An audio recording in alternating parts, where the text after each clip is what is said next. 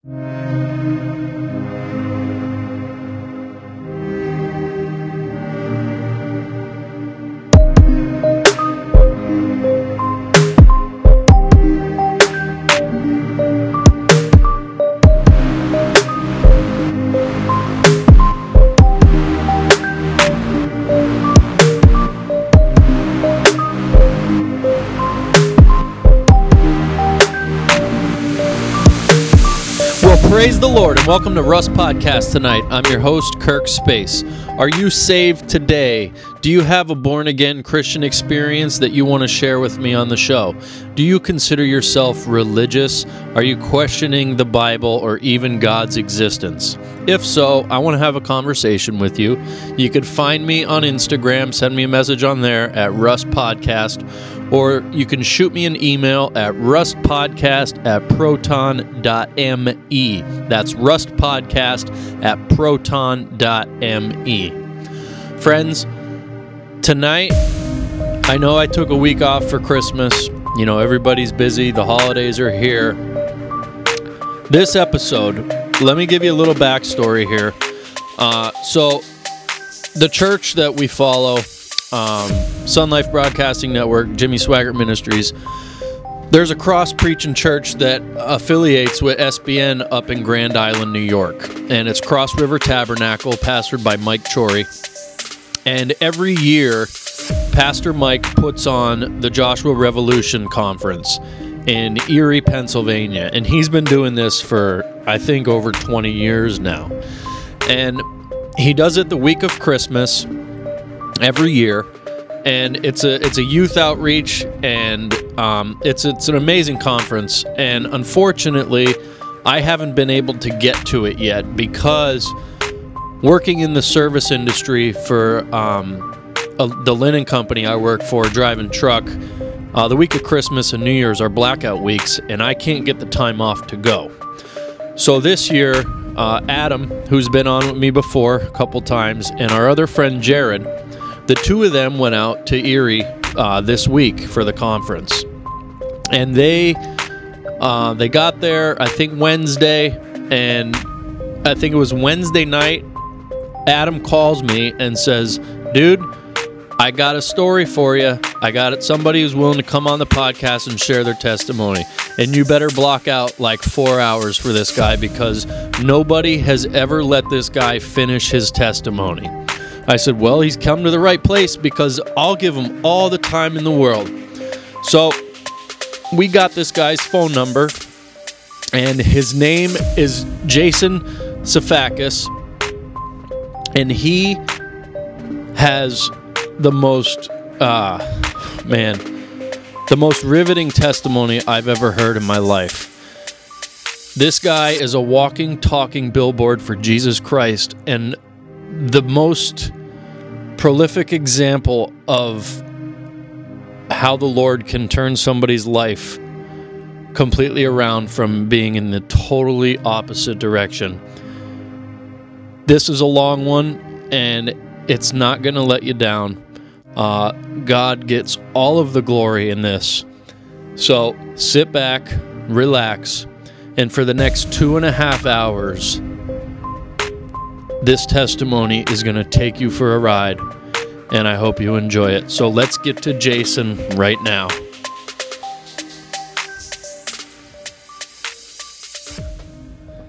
So Jason, how we doing, brother? Good, good. How are you? Good, man. I'm excited to do this. Uh, this is our first time talking, and uh, two of my buddies were out at the JR Revolution conference yesterday. And Adam calls me. He says, "Dude, I got an interview for you. This guy's testimony is going to blow your mind." He said, "Nobody's ever been. He never gets to finish it. It's so long. I get. I'm, he said he wants to come on your show. I was like, "Awesome." So here we are, man. I'm glad you're uh, you were willing to come on the show and share your testimony with me. Thanks for having me. Praise God, right? Yeah, God absolutely. Glory, man. Yeah. so, uh, before we get into that, just kind of uh, tell everybody your name. Uh, I know you have a ministry you just started. It's Broken and Betrayed. I'm Changed. So maybe just go, go a little bit into what that's all about, and uh, you know anything you want to promote or or get the word out about. You know, go ahead. Yeah, well, my name is Jason Siafakas. I'm from a small uh, hamlet called Killbuck, New York. It's an hour and a half south of Buffalo, New York.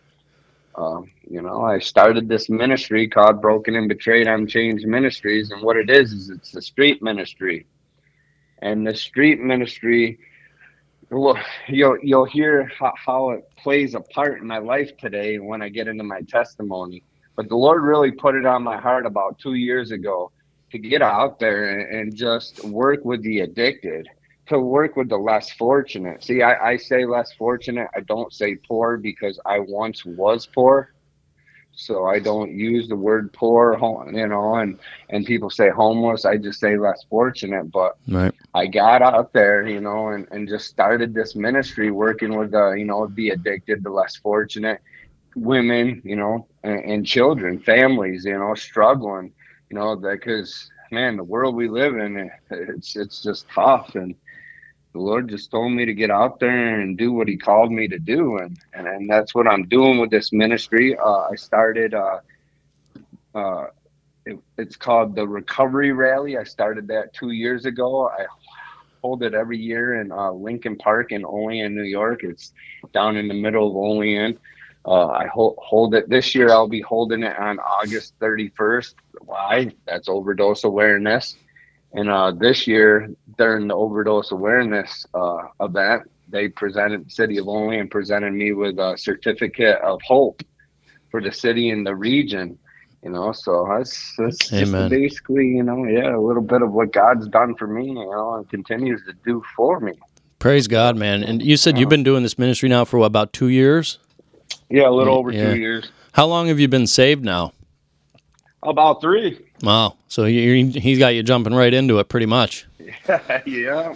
Well, praise God, yeah. man. Well, I'm excited to get into your testimony and see what the Lord's doing in your life. So, uh, we'll just open with a word of prayer here and then we'll jump right into it. So, Heavenly Father, we thank you today, Lord, for your grace and your mercy. And we thank you, Lord, for this opportunity to come together here with Jason and let him share his testimony on what you've done in his life, Lord. And we just pray, Lord, that your spirit can be about this conversation and that you can lead this conversation to where you would want it to go. And Lord, we pray that the listening audience can have ears to hear and a heart willing to accept the truth of your word and let this move on the hearts of all people all across the world, Lord. And may you get all the glory. And in Jesus' name we pray, Lord. Amen. Amen. All right, brother. Well, the floor is yours. There is no time limit. You you take us as far back as you want to go. Uh, whatever you want, to, however you want to lay it out, man. It's all it's all yours. All right. First off, I'd like to you know just give praise to our heavenly Father and you know thank Him for allowing me to have this opportunity to be here, to be on this podcast, to share my testimony. Because if it wasn't for Him, you know, none of this would be possible. Amen. So I'm starting off with a scripture real quick, and it's Psalms 107, 1 through 3. Give thanks to the Lord, for he is good. His faithful love endures forever. Has the Lord redeemed you? Then speak out. Tell others he has redeemed you from your enemies, for he has gathered the exiles from many lands, from the east and west, from the north and south. And I and I say this because where my testimony, you're going to hear my testimony, and and this is why the Lord really redeemed me. See, started off, you know, as a young kid. You know, I grew up in this, like I said, little hamlet of Killbuck. I went to Salamanca High School. Uh, but you know, as a kid growing up, you know, every kid's dream is to play sports, and you know, uh, for me, I wanted to be a, a, sports athlete. I wanted to be a cop, you know, and little things like that. So, you know, growing up in that small uh, hamlet, city of Salamanca is where I went though oh, you know, I, my mother and father did what they could for us. You know, my mother and father got divorced. I, I come from a divorced family. Uh, at the age of seven, though, my life took a turn. Uh, at the age of seven years old, uh, back in the day, I don't know if anyone knows, but I grew up in a trailer, mobile home, whatever you want to call it. Uh, and my father heated with kerosene. So I don't know if any of you know, but out there in the world. But back then, we had the six packs of glass Pepsi bottles. Well, my father had put the old kerosene in the old glass Pepsi bottles. And one day, at seven years old, I tried sneaking a bottle of Pepsi and uh, proceeded to chug it. And when I chugged it, found out that it wasn't Pepsi, that it was kerosene. And it ended up burning my lungs. Wow. Seven years old. I died seven times. And I was in ICU for seven months. See, and, and it's tough because back then I didn't know, but you know, the Lord restored me and gave me a gift back then, but I didn't even know it. So, you know, growing up, I remembered um, the doctors saying when this happened, you know, telling my father and my mother that, you know, I'd never be able to play sports, that I'd always need an inhaler, that I'd need a breathing machine, all this fancy wancy stuff that I need because, right, let's face it, I burnt my lungs. I, I was pronounced dead seven times. You know, I was in ICU for seven months. I had a long journey ahead of me. So um, my father was a correctional officer for the state of New York. He uh, owned a bar restaurant with my with my father called the Pyramid Inn in Killbuck, New York. He actually, my grandfather built it from the ground up, and uh, so once I got released from the hospital as a young kid, I remembered, you know, what was my my dreams were. My dreams ended, you know. Uh, I wanted to play baseball. I wanted to do all these things a young kid wanted to do, and my father wouldn't allow me to do it. You know, uh, said, you know, don't you remember that what the doctor said? I'm like, Dad, yeah, but I I I know I can play, and forever, forever he uh, just wouldn't allow me to play. And forever and ever i just i remember just he was a coach for sya baseball for in our local town. I don't know if other people on here know like midget pee-wees pop warner whatever you want to call it titans whatever but he coached uh, sya baseball and i remembered you know being uh, the bat boy the water boy and helping them and helping all my all my friends were on the team you know, as my dad was coaching. And one day I remembered just begging and pleading him. And I'm like, Dad, just let me try. Just give me a shot. And he said, You know what? What's it to hurt? And he finally gave me a shot. You know, he gave me a shot. And I fast forward it because from there on, boom, I was a phenomenal athlete. You know, I went to Salamanca High School. Uh, I hold records to this day, still to this day at the high school for uh, most interceptions, you know, track records, uh, you name it. I was Big 30 Defensive Player of the Year. I was New York State all first team All State. I was defense New York State Defensive Player of the Year. Uh, I went to states and sectionals for track, and uh, I just became an, a remarkable athlete. But God, it's see, see, saying right. brothers and sisters out there, it's God.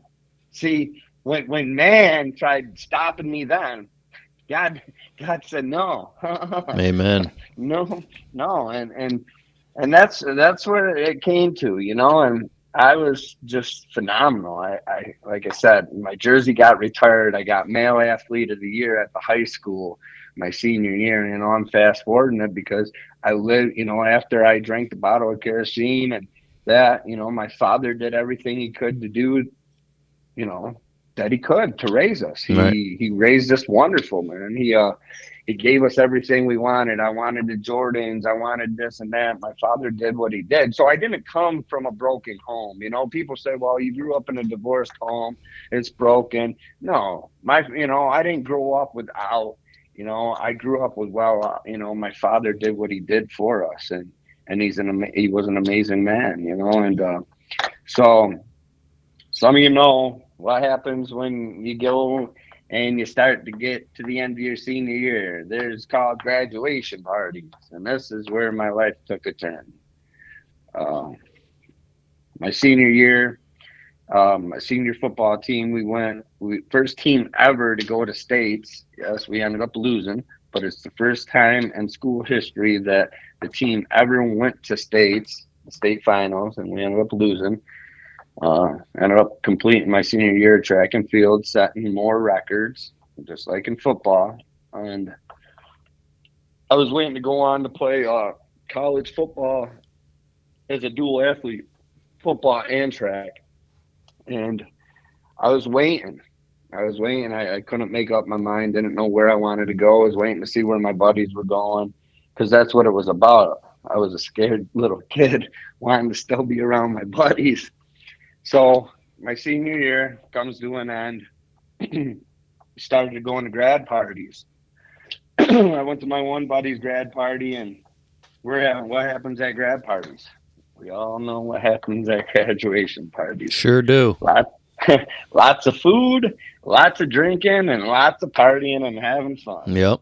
Well, that that's exactly what was happening there, you know. And uh, couldn't find my buddies, and I was looking all over for them. Ended up going out back around the house to the garage and walked in on them all, and they were sitting there around a table with a white substance. Well, I asked them what it was, and they said to get out of there that I didn't want none of that. Well, you don't know who I am, right? I'm Jason Siafakas. I'm the star athlete of the town, the the, the big 30. I'm New York State Defensive Player of the Year. I want it all, you know. So um, I remembered trying it. It was cocaine. It happened to be cocaine, and I ended up trying a line of cocaine, and it was the best feeling ever, ever that I could possibly imagine back then. Made all my worries go away the minute I did it. You know, I remember taking it all, buying it all off my buddy, one of my buddies that was there, and uh, leaving Salamanca, getting in my car, driving home, and turning up my road to go get to my house, and not even a hundred feet from my house, getting pulled over. And that's where it ended you know, um, ruined all my scholarships. Oh man! Wow, that ruined fast. all my yeah, ruined my scholarships. Only only Division One school that wanted me was UB, but I had to go to Buff State for the uh, for a two year probation period. But right, right, again, you don't know who I am. I'm Jason Siafakas. I have New York State records. I have, I'm New York State Defensive Player of the Year. I'm Big 30 Defensive Player. All these accolades, right? I, I'm not going nowhere.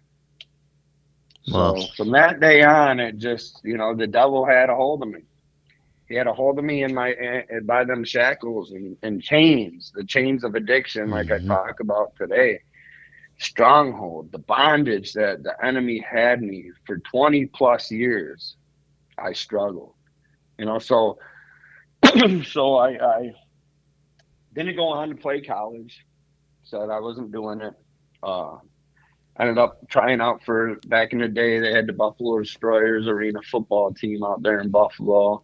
They had Gladiators. They had Hornell Dragons. They had all these semi-pro teams. So I was just going around trying out for all these teams, saying one day I'd make it big and this and that, partying, getting into the party scene, hanging out with my buddies, and you know, a couple years later, it got worse. Got worse. Why? Because I, uh, you know, started selling. You know, had had no means. You know, I graduated. My dad kicked me out. My grad party. Uh, I remembered coming home from my grad party and my father saying, I'll see you at home. And I stayed still at my grad party. It was down at my buddy's camp. And when I came home, all my stuff was out on the porch. And I remember the door being locked and uh, me knocking and asking him what was going on. And he said, You're an adult now. You messed up.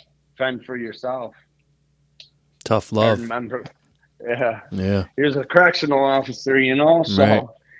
you know, but he wasn't mean, you know, he didn't abuse us like I tell a lot of people, you know, but I remembered loading my little few belongings that I had you know, into my car at the time. I had a Lincoln Town car, so I could fit. I could fit my I could fit my whole house in there if I wanted to. Yeah. The trunk could fit ten bodies in there. Uh, but I remember loading it up in there, you know, and uh, just thinking, what, what's going on? How am I going to live? Where am I going to live? Well, what am I going to do? You know, at 18, 19 years old, you know, not knowing what I was going to do. So, what did I, the only thing I knew to turn to was, hey, I, I knew how much money my buddy was making by selling cocaine and weed and this and that. I might as well do the exact same thing. So I turned into doing it, turned into hustling, turned into partying, and I did it. I bounced all over New York State, the southern tier, basically you know, from little towns to like Ellicottville, Franklinville, Arcade, Jamestown, you know, Erie, Pittsburgh, Cleveland, you know, South Carolina to to the Keys, to down in Tampa and St. Petersburg, Florida, to the to the islands, to the Caribbean, to being in South America, to being in Vegas, to being wherever you could imagine, to being in Canada. Wow. I was going wherever there's a party. I was going to taking trips every weekend, every other weekend, once a month at least, out to Vegas and getting the red carpet treatment with my father. You know, uh, because once I became a man and got out there and made money, I got a job to cover it. You know, and my father never knew what was going on at that time, so I was hustling but I worked construction, I worked landscape, and I worked as a cook, right? Because my father, if you some of you remember, going back, my father and grandfather had a bar restaurant, you know. So I grew up in that that field my whole life. So I knew how to cook, I knew how to manage, I knew how to clean, I knew how to do all that, right? right. The tools that I was equipped with were never gonna let me go go hungry. But uh, the addiction the addiction took over. And it took over bad. And see, today, it's hard when I sit here and I talk about it because it's not tears of sadness. It's not, it's tears of joy because what the Lord has done for me, Praise He can God. do for anybody, right? Amen.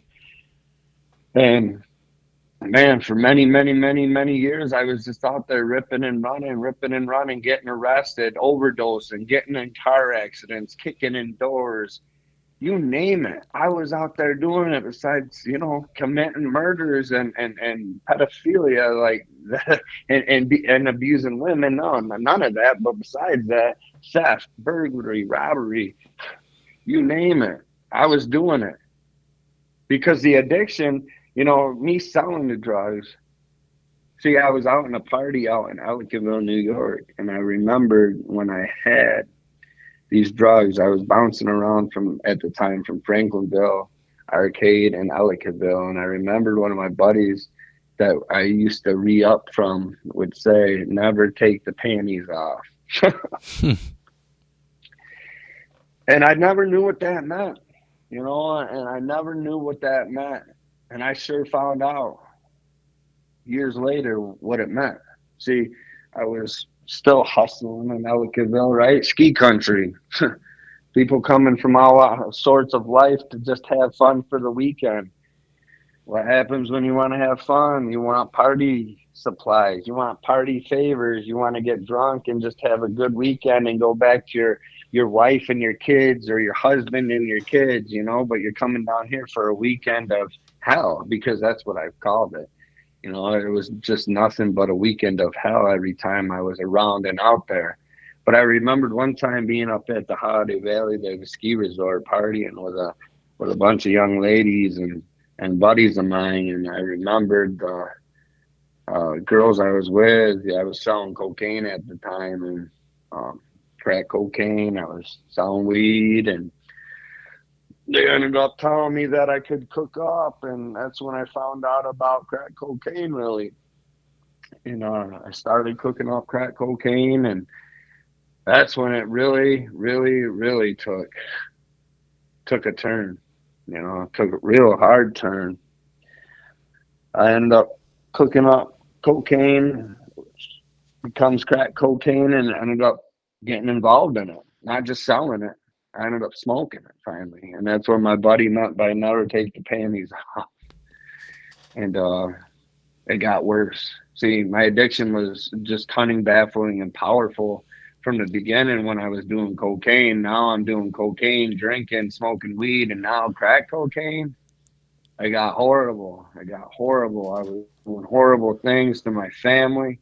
It got so bad that my, my family didn't want nothing to do with me no more. Uh, you know, I said sorry too many times. You know, to to go into my sisters or my my aunts and uncles for parties and everybody just shunning me out and hiding their purses and hiding their wallets and keeping everything on them because I turned into a dope fiend. And when I say dope fiend, because right, heroin and and and and that is dope. People call that dope. Well, that's what their their choice and their words for dope is. But for me, dope for me was crack cocaine because it made me somebody I wasn't. It made me an animal it made me it, it, made me doing the work doing the work of the enemy you know uh, it just had a hold it had a stronghold on me for many many many many many many years and for 20 plus years i battled man i battled in and out i'm in and out of jails i'm in and out of rehab or not rehabs i never went i went to one rehab in my life you know, but I was in uh, institutions, you know, trying to kill myself. And this is what I'm saying, man. I, like I had angels, and I'm going to get into talking about in my testimonies later on in it how I believe in angels because there are angels out there, man. Uh, that's so bad, man. Uh, we had this leather store around, and nobody wanted me. I'm homeless. I'm living out of my car to where I can't even afford gas for my car no more. To do what I had to do to go to this local leather store in Olean, New York, Allegany, actually next to Walmart. At the time, it was a poor cow leather store. And I remembered walking in there and asking them they had any leather belts. And they said, Yeah, what are you looking for? We got anything from this belt to this belt. I said, I want your biggest and thickest and most expensive belt you have. And he said, Well, you could have this one right here for a hundred and something dollars. so give me it. I want it. He said, oh.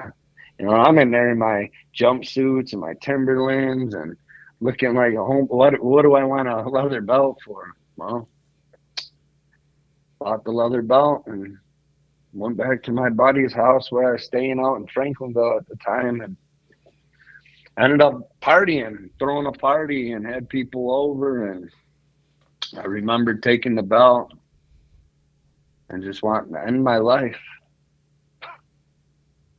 Hmm. You know, so I told everybody at the party that I'd be back and I didn't plan on coming back. So I stepped outside and I went into into the back left back part of we were partying. We lived in a mobile home park out there in Franklinville. That I walked out there and jumped up into the climbed up into the tree, pulled my belt out, wrapped it around the tree, and proceeded to wrap it around my neck. And I remembered sitting there asking why? Why me? And I remember just jumping and sitting there fighting for breath, regretting that I just jumped out of a tree with a belt around my neck. So begging and pleading in my mind because I couldn't talk, but I was asking for help that I was sorry. And the next thing you know, I'm on the ground. Not knowing how, how I'm laying on the ground, gasping for air, wondering how this is happening. See, God can do anything.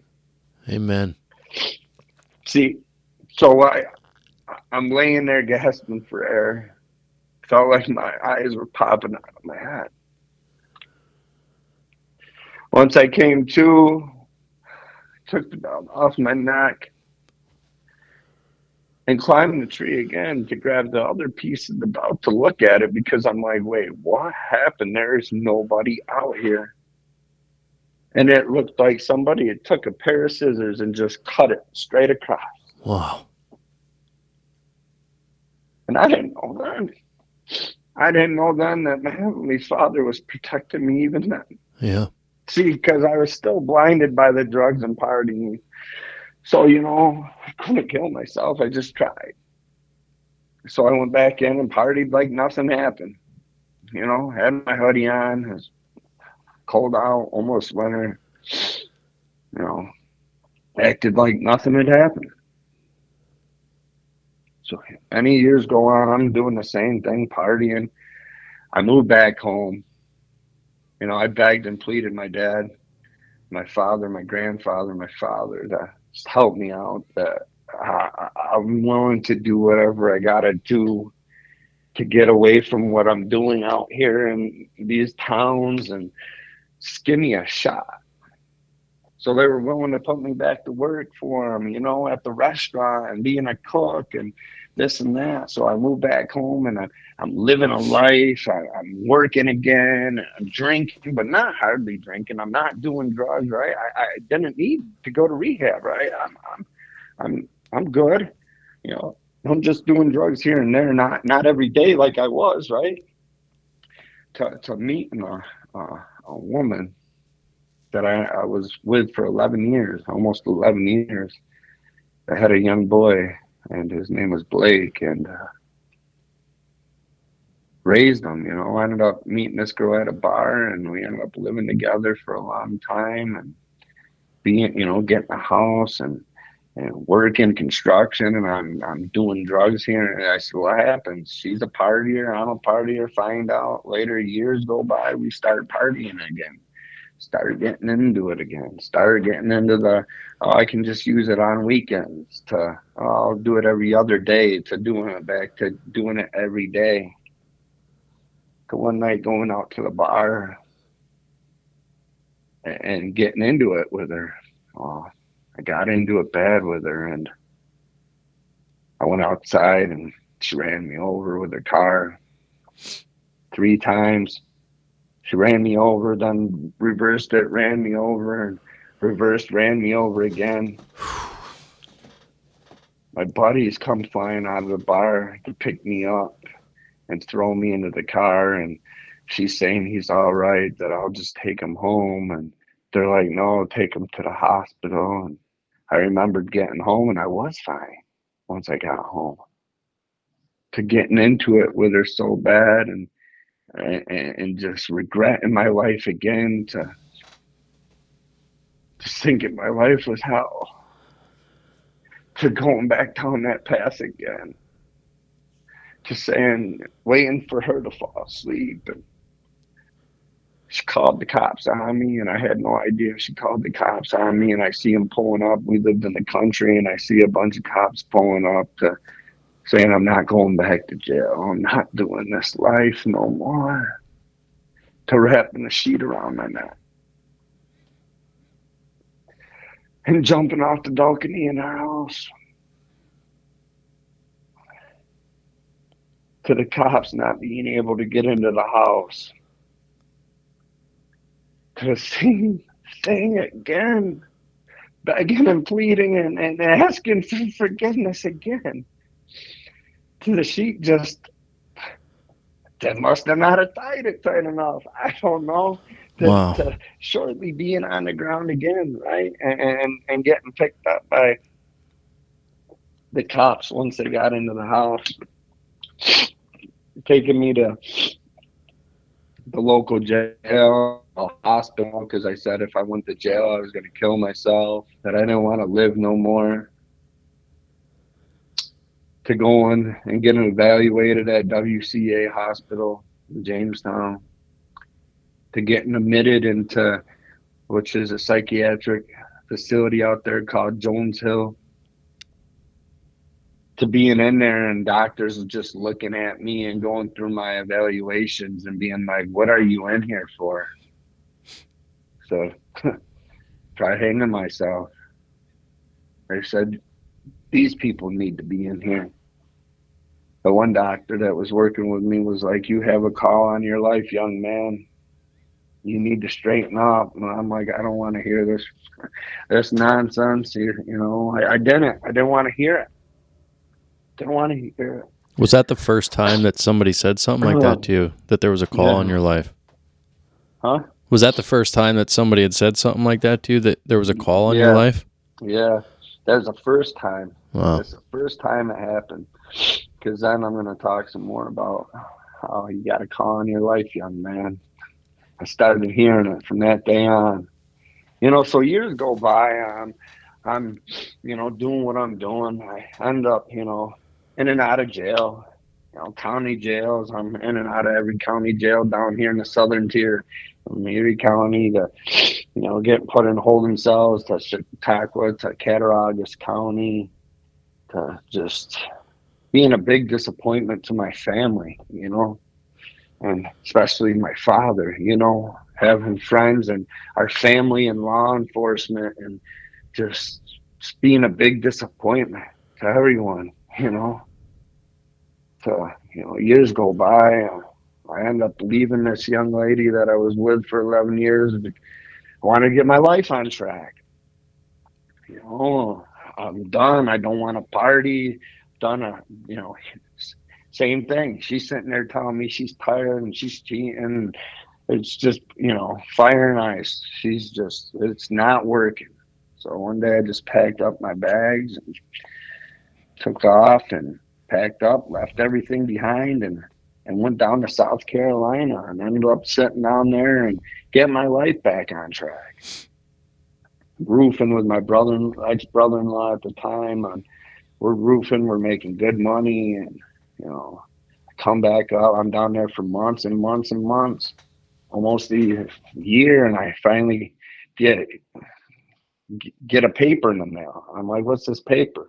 All right, I'm to backtrack a little bit.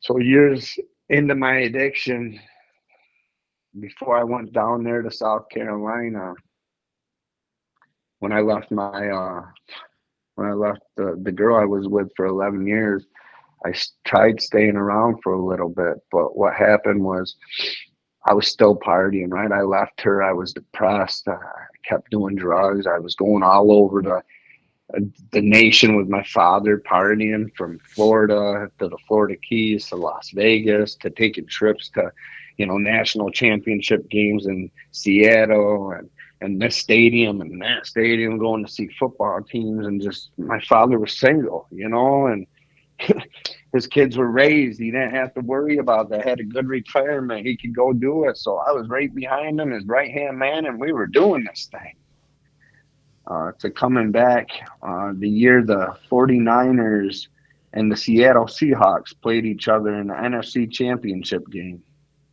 out in Seattle. I took my father out there. It was one of the things on his bucket list. And I remember coming back and I had a bunch of drugs because weed out there was legal in Washington. Coming back to throwing a party and just not feeling right. My stomach just turning. Not knowing why my stomach and why this voice in my head is telling me to get out of here, get out of here, get out. To leaving, but to return because I had so much drugs on me and I just wanted to party, but yet something just took me out of that house. Now, what's bringing me back? The enemy was bringing me back. See, hmm I ended up getting jumped by 10 guys that night. Wow. beaten so badly that I had to jump out a, a window that was closed to my back looking like somebody took a concrete rake down my back to running down the road in just timberlands and uh, my underwear because they had ripped my clothes off just stomping me in the corner and i remembered when they were stomping me in the corner it went blank. I just seen a bright light. And I heard Jason get up.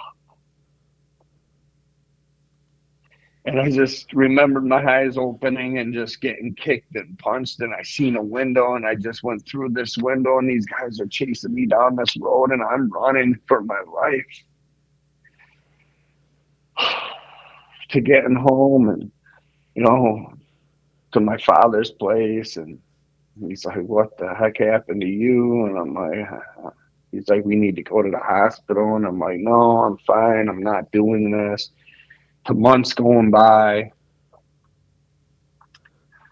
to him finally taking me down to the local PD who he, he went down there every day. He was friends with this local Salamanca PD cops and taking me down and there was a one officer that he, he liked a lot and they hung out and they chit chatted all the time and she ended up telling me she's like will you please just go and get her you know your face looked at and just make a report just so it's on file in case if something happens. I'm like, I don't know. And she's like, please just do it. I'm like, you know what? If it shuts you up, I'll go do it.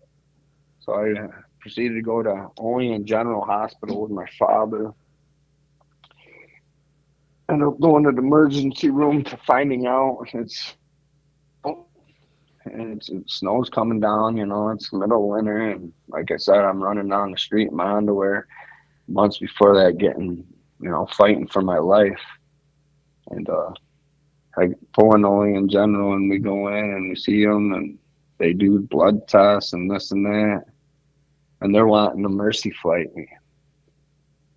See, I had an infection in my face through my whole body. Every bone in my face was shattered, oh. besides my jaw and they couldn't understand that how my jaw was intact. See my cheekbones, eye sockets, and foreheads. I had plates all through my face. Uh, teeth knocked out. To wanting the mercy flight me, like I said, and the storm's just so bad they can't to putting me in an ambulance and to get me out to ECMC in Buffalo to trying to trying to get me in uh, ambulance to get out there, and the weather's just too bad. See, the enemy was trying to take me out, because even the hospital couldn't even get me to where I had to be. See, man couldn't even get me to where I had to be. So I, they bring me back to Olean General, where I had to stay there until the weather broke so they could get me out to ECMC, where they had to do emergency surgery on my face. See, there's so much to my testimony. And I know we all have testimonies, but you know, as a young kid drinking a bottle of kerosene and dying seven times, you know, at seven years old and being in ICU for seven months,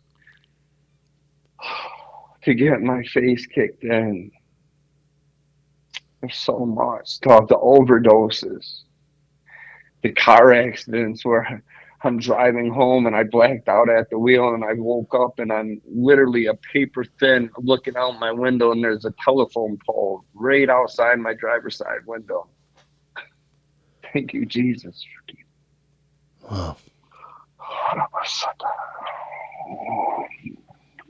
So they did emergency surgery on me.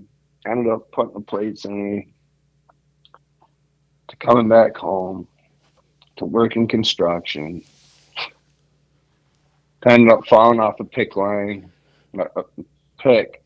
I was doing roofs at the resort up there at HoliMont. I ended up falling off a ladder 40 something feet up and landed on my feet and went back to Olean General and they're telling me that it's just a sprain to take 10 days off.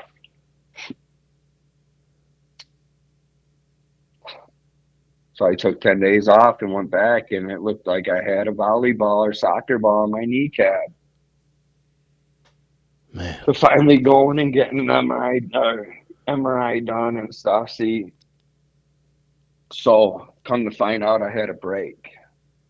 My kneecap had broken straight across. They don't understand how I was roofing, how I was carrying shingles up a roof, how I was doing any of this with a broken kneecap. I don't either. I guess Jesus does, right? Yeah. Oh, that. But oh. God. Uh, so I end up uh, breaking my kneecap and finding out. So uh, I was off work for months. Six, seven, eight months goes by. I go back to get cleared to go back to work.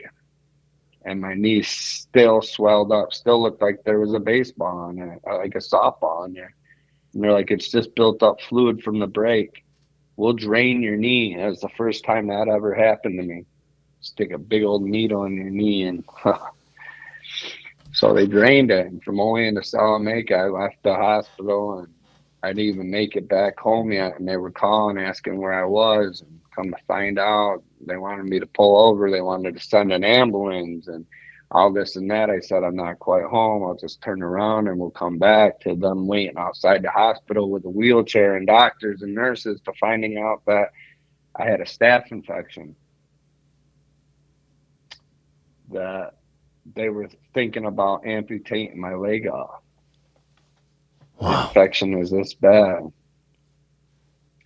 So I remember just praying. See, I, I'm a Catholic at this time. I'm not a Christian you know my my father's catholic we don't go to church we don't we don't do what people say they do this and that it's just i'm greek i'm from greece and we're roman catholic and, and this is this and this is that and that's how it is and you know i just remembered praying and and asking the lord to protect me and because i've heard my my my great aunt praying when i was a young kid so i knew you know that there was something out there I knew that there was something that they called God, but it, I'd never seen him, so I, I didn't want to fully surrender and believe that there was a God.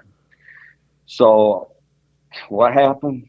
I sat home for six months, and the infection was so bad that I had to have a PICC line in my arm, and I had to take antibiotics for my infection for six months, three times a day at home. I had a nurse come and hook me up, but it was so bad and so riddled through my body that they that they gave me liquid morphine and every other drug you could imagine I was getting.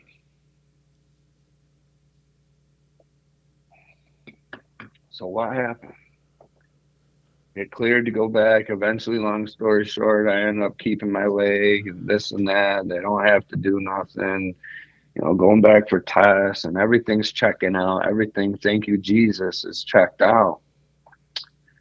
So I go back to work and I start working again. But what happened? I got so immune and addicted to liquid morphine mm. and every other pill they were jamming down my throat when the home nurse, was home healthcare nurse was there I became addicted again, right? Yeah.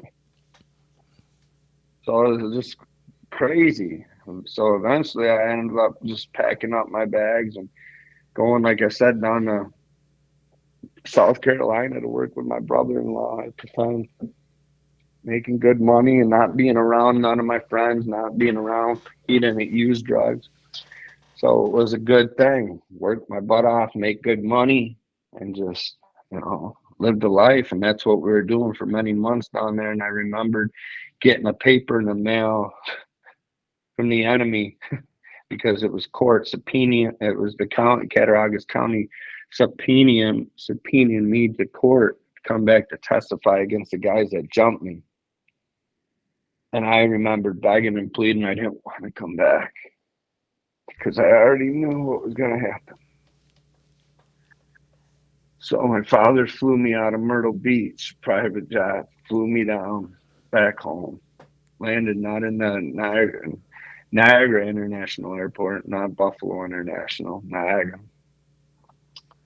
I go to court, testify, get my truck loaded up to go back down to Myrtle Beach. Had my truck all loaded up.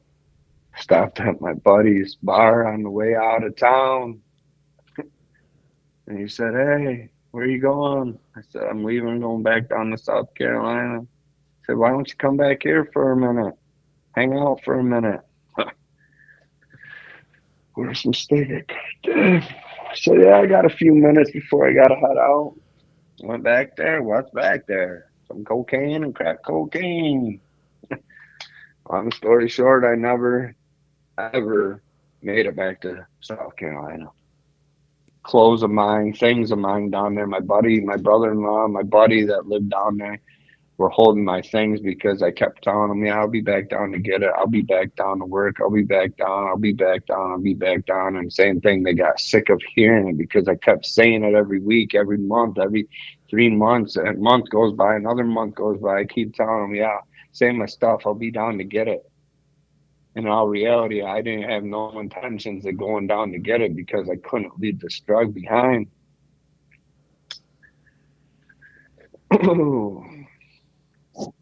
all this stuff happening to be in a dope, hopeless dope team, right?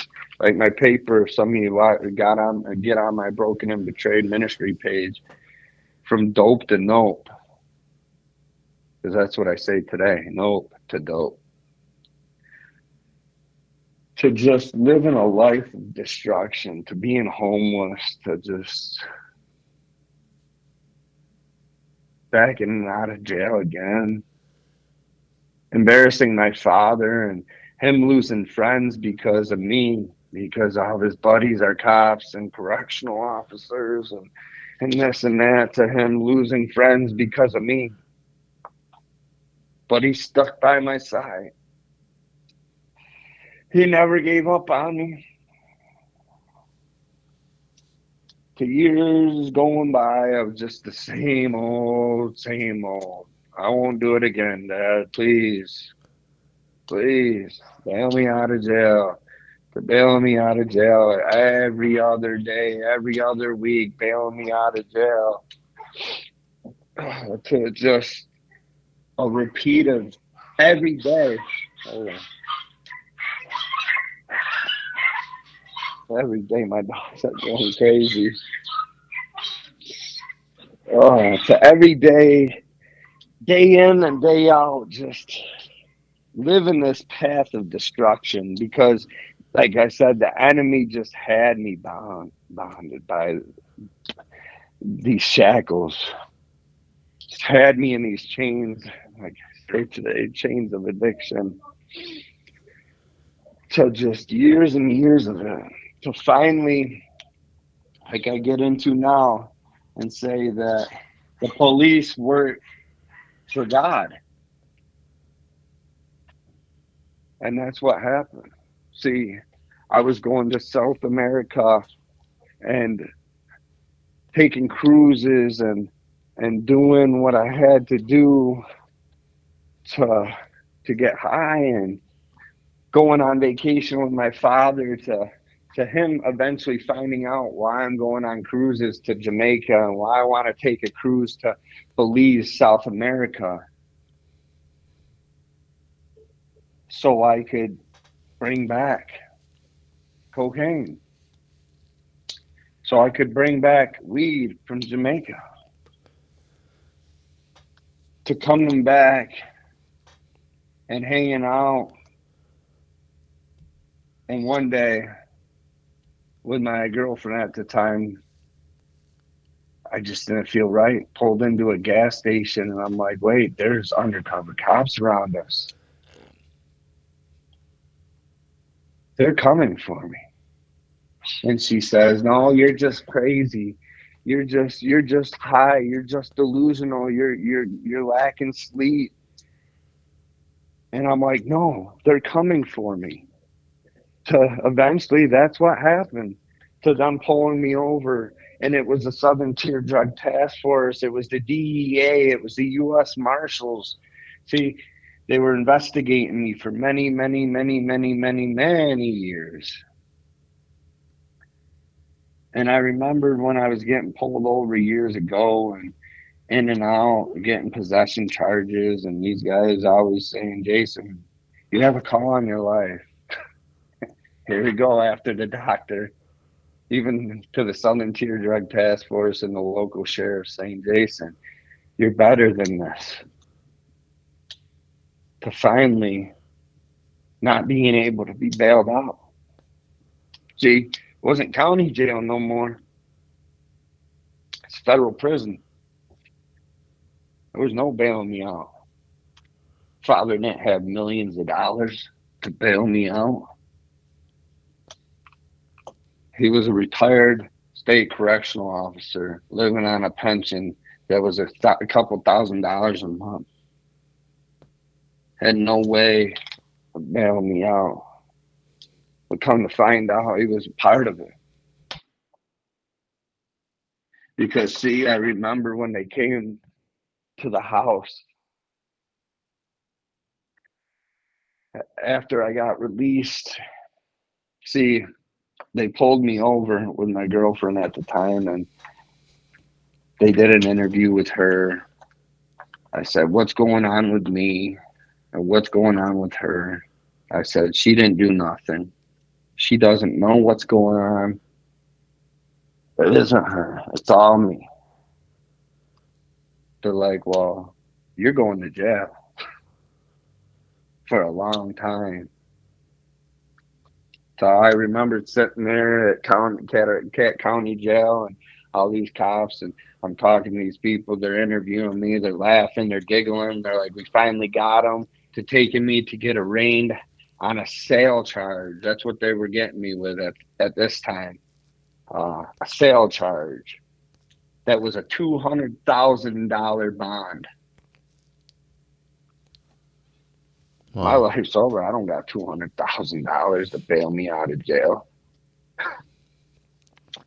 to the cops, laughing on the way back to the jail. So I remember getting back, acting up so I could go to solitary confinement because I didn't want to be around nobody. And I remember laying there in my cell and just asking again, why? Why me? If there's a God, why? Why is this happening to me? To waking up the next morning, crying myself to sleep, and waking up the next morning and having a phone call. And it's a lawyer, court appointed lawyer, telling me to pack my stuff up that I'll be out by four o'clock. And I'm like, wait, what? Wait, what? I'm looking at a long time, and it went from being a two hundred thousand dollar bail to looking at many, many, many years in prison. To I'm being released. Well, yeah, see, because uh, the lawyer said he asked for uh, the, the wiretaps and all this other stuff that they had on me, and blah blah blah, and this and that, and they failed to provide my lawyer with it, so he got me out, right? So I get out and I go home and I'm begging and I'm pleading and I'm asking my dad for forgiveness and I'm telling him like once again for the 955th millionth time that I'm sorry. I'm sorry I embarrassed him. I'm sorry that I let him down. To hearing the next morning as there's a knock on the door, and it's the U.S. Marshals and DEA and Southern Tier Drug Task Force. And they're there to take me away. And I remembered walking out, getting ready to walk out the door, you know, looking at my dad, and I'm like, why? Him saying, I'm tired too. See, my dad was tired, tired of laying, laying awake every night, worrying if he was going to get a phone call, and that phone call saying that I was dead or that I was locked up again. So he had enough. So I ended up going, getting federal charges pressed on me.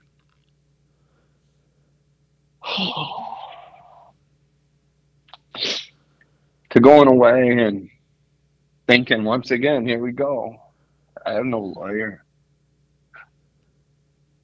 Probably going to get a court appointed lawyer, public pretenders, as I call them. Never had a public pretender. I did it. I did on the one charge where where my bail was two hundred thousand, and I was facing sale charges. That was a court appointed, and that was an angel.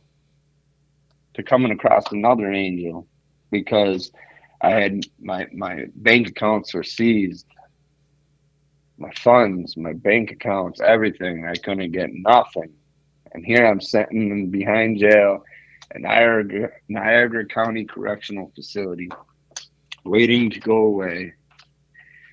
But before I go away, I'm gonna meet my court-appointed lawyer.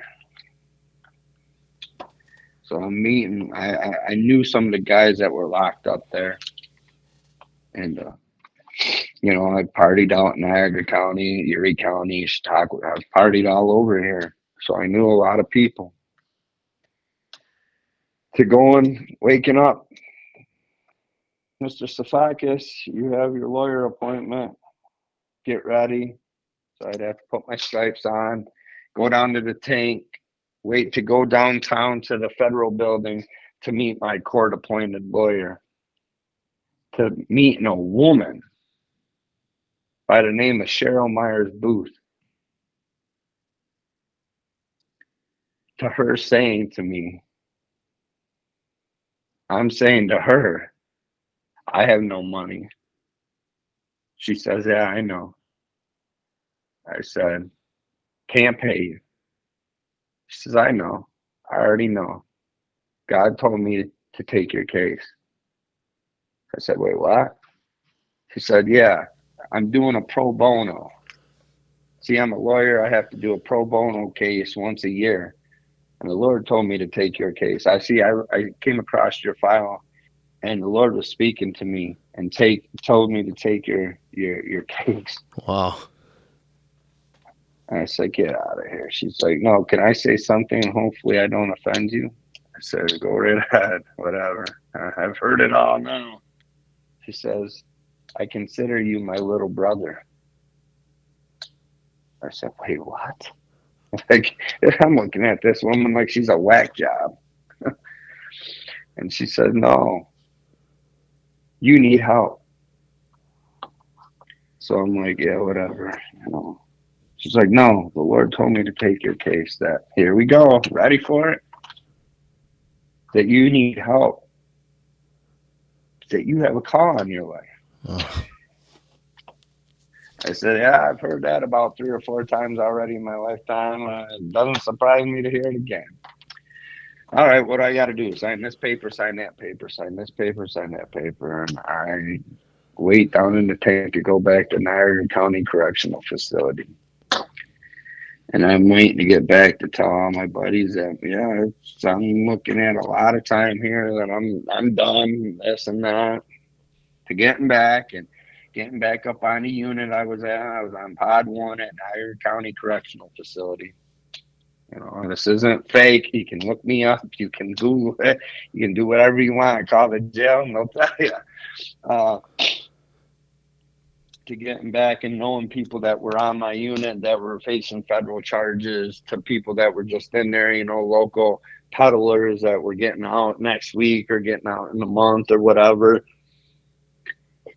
To a couple of my buddies saying, So who what happened? I said, Went met this lawyer and yeah, it's a public pretender. I'm done. They're like, Yeah, well what what's his name? I said, It ain't a guy. It's a girl. It's a woman. And they're like, What? What's her name? And I said her name. And it was like you thought the Buffalo Bills had won the Super Bowl. Everybody started jumping around, parading. It was crazy. They're like, You're going home. I'm like, Wait, what? They're like, You got the best lawyer in the nation in this kind of charge, blah, blah, blah. They're like, You're going home. I said, No, whatever. Uh, okay. I heard this before too. They're like, How'd you get it? I said, I don't know. She said something about some pro bono. And they're like, Wait, what? you got her for free? And then it's just rambling on from there and there, you know. And, you know, so, you know, many years go by and I'm trying to fight this case and, you know, not knowing where I'm ending up, three o'clock in the morning, getting transferred to this prison, to that prison, to, you know, to coming back to Niagara County for when I had court, you know, to being caught and the government shut down. 2016, 2017, I got caught and the government shut down. Nobody's moving nowhere. And I'm back in Niagara County Correctional Facility. And I'm there for 18 months. Well, I'm there for 18 months. This is another testimony itself. So I'm in Niagara County and this government shut down, and I'm like, you know, might as well get my life together. I'm I'm I'm close to home. My father can come visit me. My family can come visit me. You know, I'm lucky right now. You know, that's one thing. I'm not in New Mexico in a federal prison right now. I'm not down in back in Ohio where they got to drive four hours or six hours to come see me. I'm right here, an hour and a half, two hour, two hours and fifteen minutes from home. So I'm like, you know, enough's enough. See, when I was in before, I was I was still being a funny bunny, as I call it, and I was still acting up. I was still doing things I shouldn't have been doing when I was locked up. But see, January seventh or January fourth, two thousand eighteen, was when I decided enough was enough. See, I went back. I, I, I, I got my lawyer got me into a rehab, completed a rehab program, Stutzman's on Forest Avenue in Buffalo. I ended up going back to uh, prison, but I ended up relapsing. So on January 4th, 2018, was my last time I ever drank or drug. Still to this day, I got almost six years clean. And when I went in there, I was DT and I was withdrawing, I was shaking, I was pooping myself, I was peeing myself, I was naked, I was sweating, I was DT, thought I was gonna die. And I remembered laying on the floor, and this is my, like I said, my testimony. And and people sometimes look at me weird because when I tell them this, they look at me with a side eye, and I tell them on January 7th, 2018, three days after I quit using, going through DTs and withdrawals, I was laying naked on my jail cell floor, begging for forgiveness. Begging for forgiveness and for someone to help me that I was sick and tired of being sick and tired. I was done. I'd hit rock bottom. I just wanted to be done. And I seen a bright light. And it reached down, and it was the Spirit of the Lord's hand, arm reaching out for me. And I tell everybody it was Him reaching out for me. And I grabbed a hold of that hand, and I haven't let go since. Praise God. But from that day on, my life totally changed. See, I like I said, I was using still, I was pretending, I was still doing this, I was still doing that. But when I did that, when I cried out and begged for forgiveness, see, I thought our Heavenly Father had left me. But no, He didn't. See, I gave up on Him. He didn't give up on me. Right. Right he didn't give up on me. I gave up on him. So, you know, I started living this clean life behind bars and, you know, they, they had these programs. See, I was a federal inmate, so I had to enroll in a drug program. And at the time, uh, Niagara County was one of the f- only four jails, prisons in the whole country that took the federal grant money for drug programs. So Niagara County ended up having this program called BestSelf and North Point come into the unit, and it was on Pod One, and it was a drug unit. And I get enrolled in this program, and I start working at you know, and I'm I'm doing this program. You know, they're teaching you the steps of recovery of NA and AA. You know, these room these programs that still are out there today, right? So I'm sitting there playing cards one day, and this guy we called Buddha always there with his Bible, marking. He had markings all through his Bibles and this and that. And I remembered our first encounter because he walked up to me and he said, I said, Where are you going again? Church? I said, No, actually, I just got back from church. You need to start going, young man. You have a call on your life. I said, Don't tell me something I already heard 50 times, my guy. I said, You ain't the only one that's told me. Want me to tell you the first time it happened, I was locked up in this mental institution, and this doctor told me it, to, to these Southern Tier Drug Task Force people telling me it, to, to my lawyer telling me it, to now you telling me it. I said, I know, I've heard it. I've heard it. To, you know, just going through the, the routine of being locked up, you know, um, every day, you know, picking up the phone, calling my father, you know, because what happened when I went away? Everybody gave up on me, right? My homies, my, my best friends, my gang members, my, my dogs, my ride or dies, they weren't there for me no more, right? Where are my ride or dies now? only ride or die that was there for me and has been there with me the whole time was my was my earthly and my heavenly father. Right. They never gave up on me. They stayed by me the whole time. So I'm in I'm in this NCCF Niagara County Correctional Facility, you know, because I said, I came back, got caught in the government shutdown, and I'm like, this stinks because county jail stinks compared to being away in federal prison. I know it sounds weird, but it does.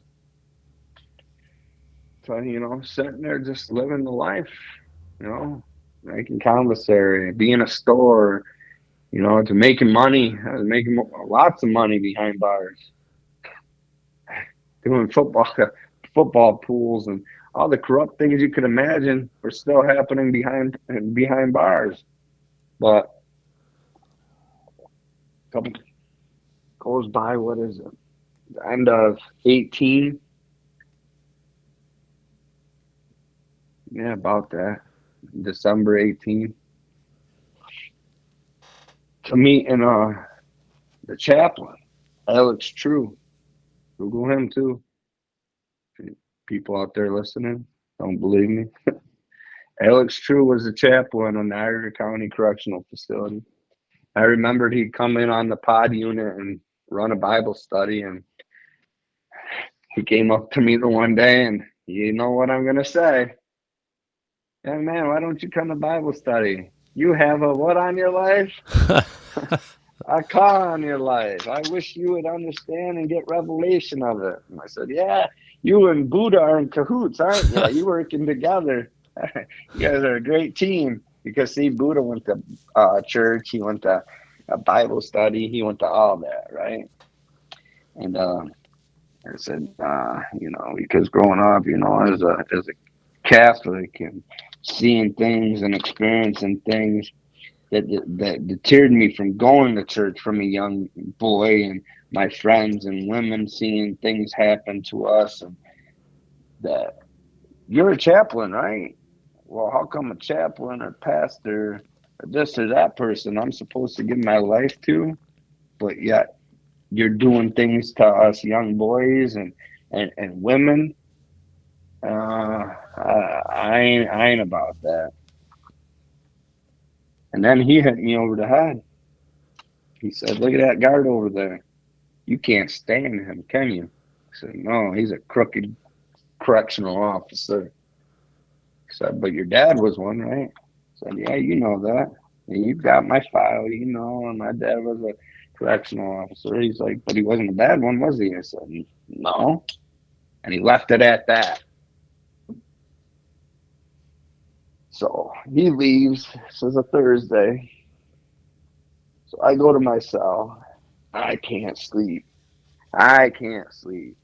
I'm I'm up all night. I'm tossing and turning. I'm like, what? This this chaplain had the nerve to bring my dad up and compare him to these these pastors and these priests and preachers that are touching little kids and touching my friends and my blah blah. He he compared my father to him. Nah, I'm sitting there all night tossing and turning and light bulb. It was like a light switch went off. I'm like, you know what? I can't wait. Next thing you know, I can't wait for Thursday to get here. And this is Friday, Saturday, the next day, two days later. I'm wanting Thursday to hurry up and get here so I can talk to this chaplain, Alex True. So, you know, I'm talking to my dad and you know, he's asking me how things are going off through my, my stay. I'm talking I call my dad fifty times a day. He'd pick the phone up. So following Thursday comes around, uh, Chaplain Alex True comes in and I said, Chaplain, can I talk with you? He said, Yeah. I said, uh, I want to give it a whirl. I said, What? I said, Yeah, you're right. My dad is a wonderful man, and you're right. Not all pastors, not all preachers, not all ministers, all these people, they're not all bad. You're right. Because, see, he hit me over the head. He hit me over the head good with the correctional officer thing. See, God was using him in a mighty way that Right. day. Uh-huh. Because my dad meant the world to me. So he said, Praise God. So he gave me an NIV King James version of the Bible. You know, I started this thing, you know, sat in Bible study. I didn't have to talk because I was nervous. And he said, just sit here for a couple weeks until you feel comfortable and feel led. And uh, I remember taking the King James version after that Thursday Bible study up into my cell, skimming through it. And I'm like, what the heck is this? It's a bunch of gibberish. I can't read this. See, I barely graduated high school. The only reason I graduated because I was a star athlete, right? yeah. Oh, so I'm sitting here barely getting through high school, and now you got this King James NIV version of the Bible in front of me that I have no idea how to even read this. It's just like different language to to getting ran down. Ran down means myself. See, I was a federal inmate in county jail with a lot of things in county jail, so they thought I was in there peddling drugs or being crooked, which I wasn't. I used to, but I turned from them wicked ways, right? Right. enemy meant for evil, God finally turned for good for me on that part. So, you know, I'm living this life, and uh, before the next Thursday came up, they raided my cell, and I'd had a few scriptures, not knowing what I did in there, highlighted, and not knew, not knowing what I was doing, but I was just whatever, flowing with the Spirit. At that time, I didn't know that's what it was, but today I know that the Spirit was guiding me on these scriptures because nobody was in there with me to the, to them running down on my cell and tearing my Bible up, stomping it, ripping my pages out, laughing at it. Wow. To going back the next Thursday to the chaplain Alex True, and throwing my ripped Bible at him and telling him I'm done. Where's your God? Your so-called God that was supposed to protect me. He left these guys in my cell and they're ripping my Bible up, this and that. And not wanting to hear it. To eventually, you know, chaplain calming me down and he's like, We'll take care of that. We'll take care of that. So me sitting here right now in front of me, having my leather NLT gift Bible. Right? He gave me an NLT gift Bible with a leather case to it. Why? So the COs, when they ran down, I'll get into this, couldn't rip the front of my Bible anymore. And this Bible is still stamped from the Prison Book Project in Shapes, Sharps, Florida. That- That's where it came from. And uh, so I remember going, you know, him calming me down, doing Bible study, him giving me an NLT version, the NLT version, but giving me more King James version. And I remembered them ripping up every Bible that they could rip up. And I would always hide this Bible because it meant the world to me. I'd keep it in my buddy's cell. So one one one week going by, finally, I'll, I'll get in there.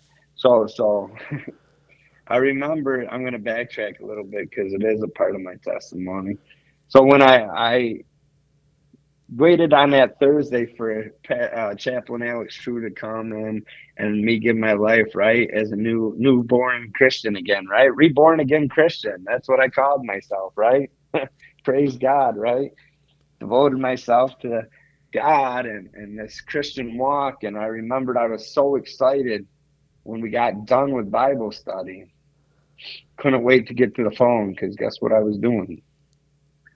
Picking that phone up to tell my father, who was a Catholic, that I was a reborn again Christian. So he picks up the phone. He's like, "Whoa, whoa, whoa! Somebody's excited. What's going on? You hit the lottery in there?" Said, no, something way better than the lottery. He said, "What's that?" He said, "I'm a reborn again Christian." Click. Oh man. Hung the phone up. Now, see, some of you, if you remember me saying, I talked to my dad I could talk to my dad 50 times a day, he'd answer.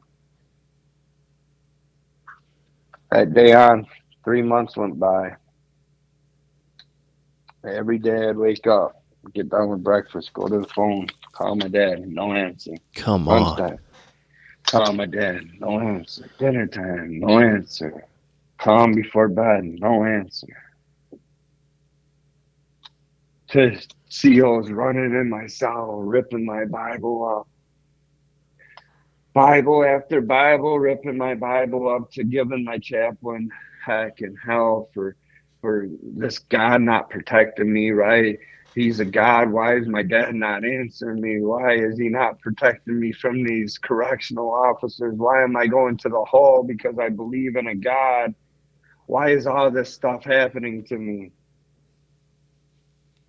To finally one morning, one night before lockup, forgetting to put my good Bible in my buddy's cell before lockup. To getting ran down in the morning and them coming in and me being in handcuffs because that's what they do. They'll put you in the handcuffs so they can go through your room or your cell and See, when I got this Bible, it had a postcard from the prison too, and I put it on my shelf, my one shelf that I had in my cell, and it said, "Jesus will forgive you." And I looked at that card every morning, every night I went to bed. I prayed to that card because I caused a lot of hell and destruction out there for 20 plus years.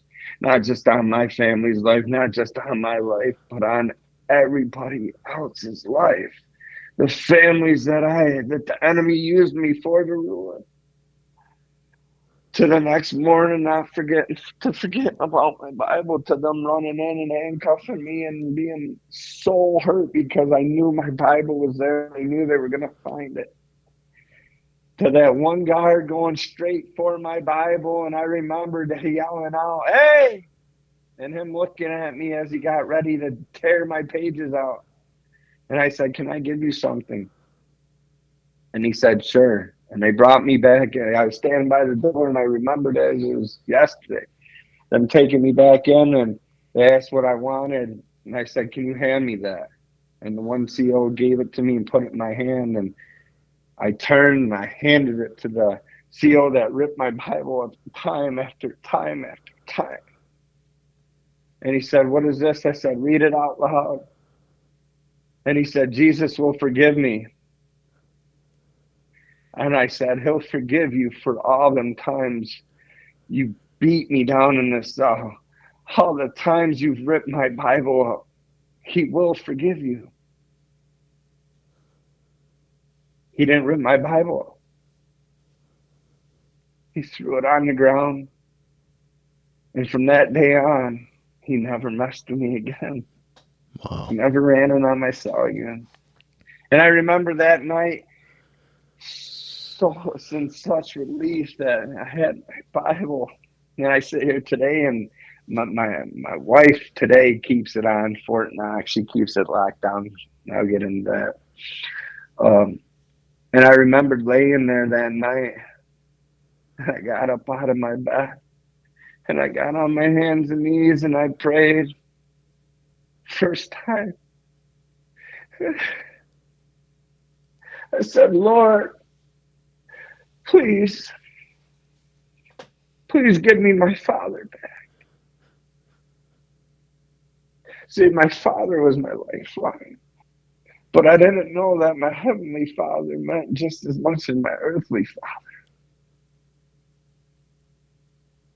So that night I sat there crying myself to sleep because I knew what I was doing the next morning after breakfast. I knew I was going to call my dad and there wasn't going to be no answer. So after chow in the morning, I did the shame, walk of shame over to the phone booth to the area, picked it up, and you have a collect call from an inmate at Niagara County Correctional Facility to accept charges, press one, and and accept it. And I got, I remember getting so excited. I'm like, Dad, Dad, Dad, Dad. He's like, No, let me speak, son. He said, See, son, I let the enemy win. I said, What do you mean, Dad? He said, You're just going to sit here for a minute and listen. See, for 20 plus years, you know, we didn't go to church, we didn't pray. I said, Yeah, Dad, I know I was out there causing, I know that. He said, But what you don't know is that for 20 plus years, every night I laid my head down on my pillow to go to sleep.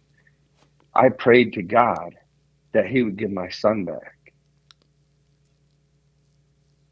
And if it's Christian, Christianese, he says, or being a Christian or a reborn again Christian, then I support it. And I remember praising God and saying, Thank you, Jesus, looking up right there as I had the phone in my hand, saying, Thank you, Lord. Hallelujah. To sitting there with a second wind. You know, I'm doing this program. I'm I'm big because I'm eating ramen noodles. You know, I gained weight when I, I, I went in 155 pounds to weighing 230 pounds, 240 pounds like I am now. To to getting back I was I was like, you know, I had that second win. I'm at 246 pounds. I'm like, you know, so I started working out. I started running. I'm I'm doing walks on the pod. I'm, I'm doing all this stuff. I'm getting down to like 200 pounds, and I'm like, yeah. And then I get a call from a visit from my lawyer and saying I have court May 9th, 2019. That I had court. So I remember it was March 17th. No, March 19th. It was two days after St. Patty's Day. I always remember that day. I remember waking up that morning. You know, I completed all these programs and I'm doing what I'm supposed to do, right? I got this new wind, this second wind in me. You know, my father's accepted me again. You know, he accepted my apology. My sisters, you know, are loving me. My my family's loving me again. I'm writing, you know, forgiveness letters and you know, I'm writing all these letters to people and, and families that I offended, that I hurt, you know, and I'm just doing this thing called life again, right? And uh my lawyer gives me the news that I'm going to court May 9th. Everybody on the pod units, like, you're getting out. You got your time served. You're getting out. So I remembered March 19th, I woke up that morning. I'm like, yeah, I got a few months and I'm going to start pushing the weights, pushing my walking, getting down there. So I'm walking my route every morning. I'd stop by myself, do my dips, do my push-ups, walk out, walk around the the, the pod unit again, and I remembered stopping down by the phone area where the OGs were. And I remembered saying to them, "Hey, you guys said I'm getting out, right?" They're like, "You're getting out, brother. You're getting out." Yeah, but just stay Stay on the straight and narrow. The rest of the time, don't do no nothing foolish. You're to get out of here. I said, you know what, though? I've been studying the federal guidelines. I had the federal guideline book in my uh, penal code law book in my uh, cell that I had my father purchase for me. And I was sitting there studying the laws, studying, you know, traffic laws, you know, uh, invasion of privacy, illegal searches, this and that. And I'm like, you know, when I get out, I'm not going to do drugs. You're right. But guess what? I'm going to sell drugs still. See why? Because I still had an addiction for money. Right? I put the drugs down. What what happened? I was still thinking about that money. But the minute I said that, I'm in the hospital. I'm in the hospital. I'm sitting here. I'm hearing doctors saying one, two, three, clear. Turn it off, and Jack there's nurses running around, there's doctors running around. I look, and there's the Spirit of the Lord next to me.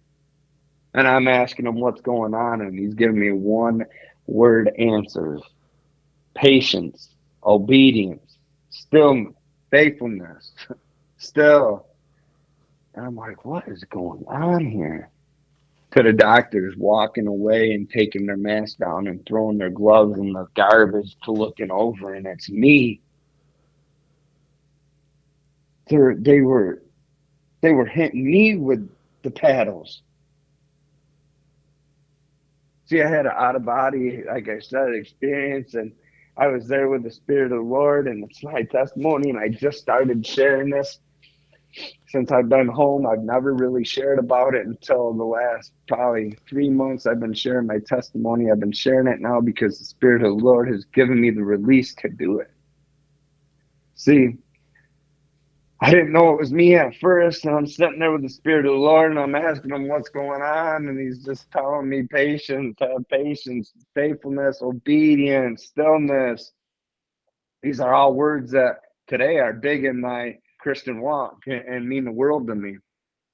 But when the, the doctors did all that, I remembered it was like a documentary, and we followed the one doctor and he walked into this room and he was sitting at this desk and he was sitting there shaking his head and picks up the phone. He's dialing a number. Says, "Is this David Siafakas?" Said, "We think we have your son here." Uh, Dad, sorry, been pronounced dead. Forty-five minutes now. Can't bring him back and it's crazy because I'll get into it because I had, my father didn't know that I knew this and he didn't know that I had this experience. You know, he eventually found out, but so uh, they go back in, the doctor goes back into where my body was laying. And the nurses with him, and I remembered sitting there and begging and pleading the Lord to bring me back. And the doctor just grabbing the sheet and getting closer and closer to pulling it up over my head. And he got by my nose, and I was just begging and I was pleading the Spirit of the Lord to do whatever he had to do to back. To the machine that I once was hooked up to, beeping. And the doctor stopped. And the nurse, the doctor stopped, and then he went to go and pull the sheet the rest way over my head, and the nurse grabbed. This is where I believe I had an angel, because the nurse stopped him and said, "Doc, we have to check his pulse." And the doctor said, "Are you?" Are you crazy? He's not even hooked up anymore. It's just a glitch. The machine's just beeping. So he went to go with the sheet up over my head, and she said, "No, doc," and ripped his arm down. And I told the Spirit of the Lord, if He brought me back, that I'd let the world know that it was Him that brought me back. See, man gave up on me, but He didn't. And next thing I know, boom, I wake up and I'm in a hospital bed. I'm shackled to a bed. I got DEA agents by my hospital bed, two by my door, two walking the floor. And, and I'm sitting there and I can't talk, can't move. And I remembered seeing my lawyer there, and I remembered the doctors coming in, and the doctors telling my lawyer, "Hey, uh, he's not going to walk." See, we don't even understand it. We don't even know how he's alive. And brain damage, he's been gone for 45 minutes. He'll be lucky if he talks, if anything. Like he's all this stuff. And I remembered hearing the doctors tell my lawyer that. And I remembered the tears started to trickle down my face. But then, within an instant, it was like a light bulb went off again. And see, I couldn't talk, but my mind was going. And I remembered at that moment, I remembered when the doctors told me at seven years old that I'd never be able to play sports again. That's what came into my mind.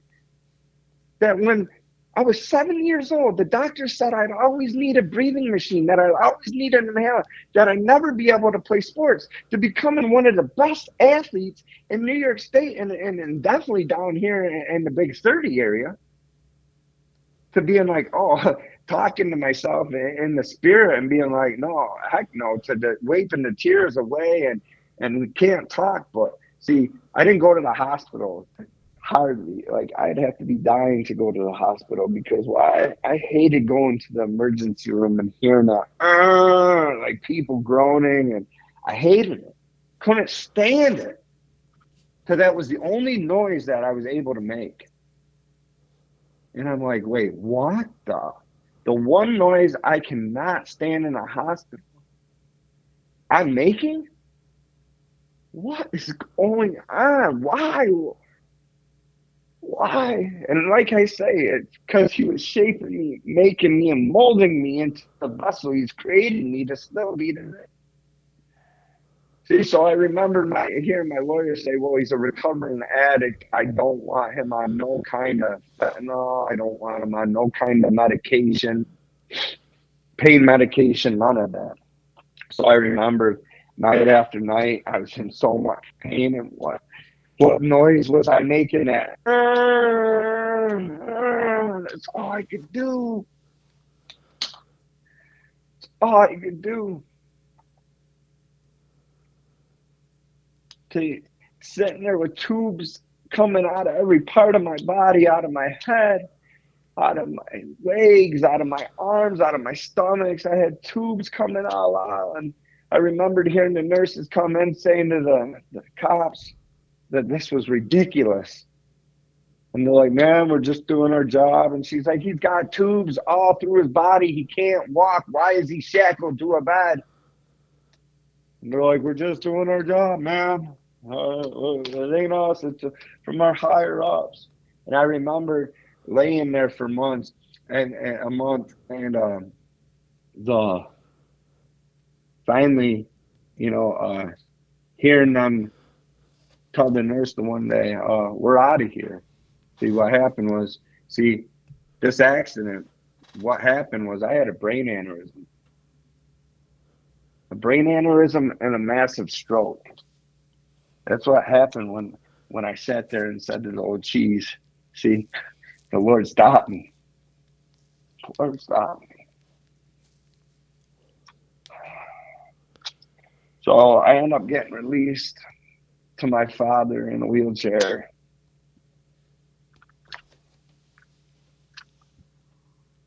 And I remember coming home with my with my Bible being in my room and not being able to read it and talk. Well, I could read it because I right, my mind still worked. You can take my legs, you can take my arms, you can take my voice, but you can't take my mind and my love for God. And I remembered sitting in my room in my chair praying, depressed and praying and asking God again to just give me my legs back. Two months going by, and then one day finally standing up. I took a step, and long story short, took a step, fell down. And my dad called me every name in the book and said, "Are you crazy? Are you crazy?" And I can't talk. You know, I can only make that one noise. You know, and picking me up and putting me back down. And I just out of the blue, it's like a light bulb went off again. And I was like, "But Dad." He told me I can. And it was like I just got rejuvenated with the Holy Spirit. See, I didn't know even then what I got what what what was happening, wow. but it was the Holy Spirit rushing through me, and I was able to talk within an instant. Wow! And I just remember the tears rolling down my face, and my dad's just crying and, and thanking the Lord. And I've never heard my dad say, Thank you, thank you, Lord. So, I, you know, I took one step to, to eventually, long story short, you know, I take more steps day after day, day after day, and people know in my town really don't, you know, where I'm from, don't know the backstory because next thing you know, people are walking watching me walk all, all over town. I'm walking 30 miles a day, 60 miles a day to hundreds of miles. I'm I'm walking to my rehab appointments. I'm walking to my outpatient appointments and only in from Salamanca on 417 and you know, waking up at five o'clock, four o'clock in the morning to get to an appointment at six o'clock in the afternoon and snowstorms, rainstorms, 90 degree weather. I'm doing this, you know, doing it. I'm going, I'm doing my appointments. I'm doing what I'm supposed to be doing to coming across, which I believe was my second encounter with my second angel. Because I'm walking back one night from Olean, you know, because nobody trusted me with a vehicle. At this time, still, I'm freshly out of jail, right? Out of prison, you know, and yeah, my dad, you know, many times my dad heard that I'm sorry or I'm a changed person you know. So he wants me to start. Yeah, we can all talk the talk, but he, my dad's a correctional officer and wanted to see me walk the walk, you know. So uh, I remember walking the one night. I'm so cold, so cold. I'm walking back from Wayne and on 417 it was so cold out. I remember I'm soaked. I got my book bag, my waterproof book bag with all my books in it, my Bibles in it, and I'm praying and I'm spending my time with God every day, day in and day out. I'm walking and I'm asking God to give me knowledge, wisdom, and just to guide me, to show me direction of what He wants me to do. And I remembered I was so cold and there was a car coming up behind me and I seen the lights, you know, coming from behind me. And I'm like, here we go, another car that's to pass. To the car pulling up and I'm rolling his window down. And he's saying, hey, Jason, would you like a lift? I'm like, you don't know me, man. you don't want to give me a lift. He says, oh, yeah, I do. I said, no. And I argued with him, and he's like, I know everything there is to know about you, Jason. Okay, I'm freezing, so I'm like, you know what? What's it gonna hurt? You know, I get murdered.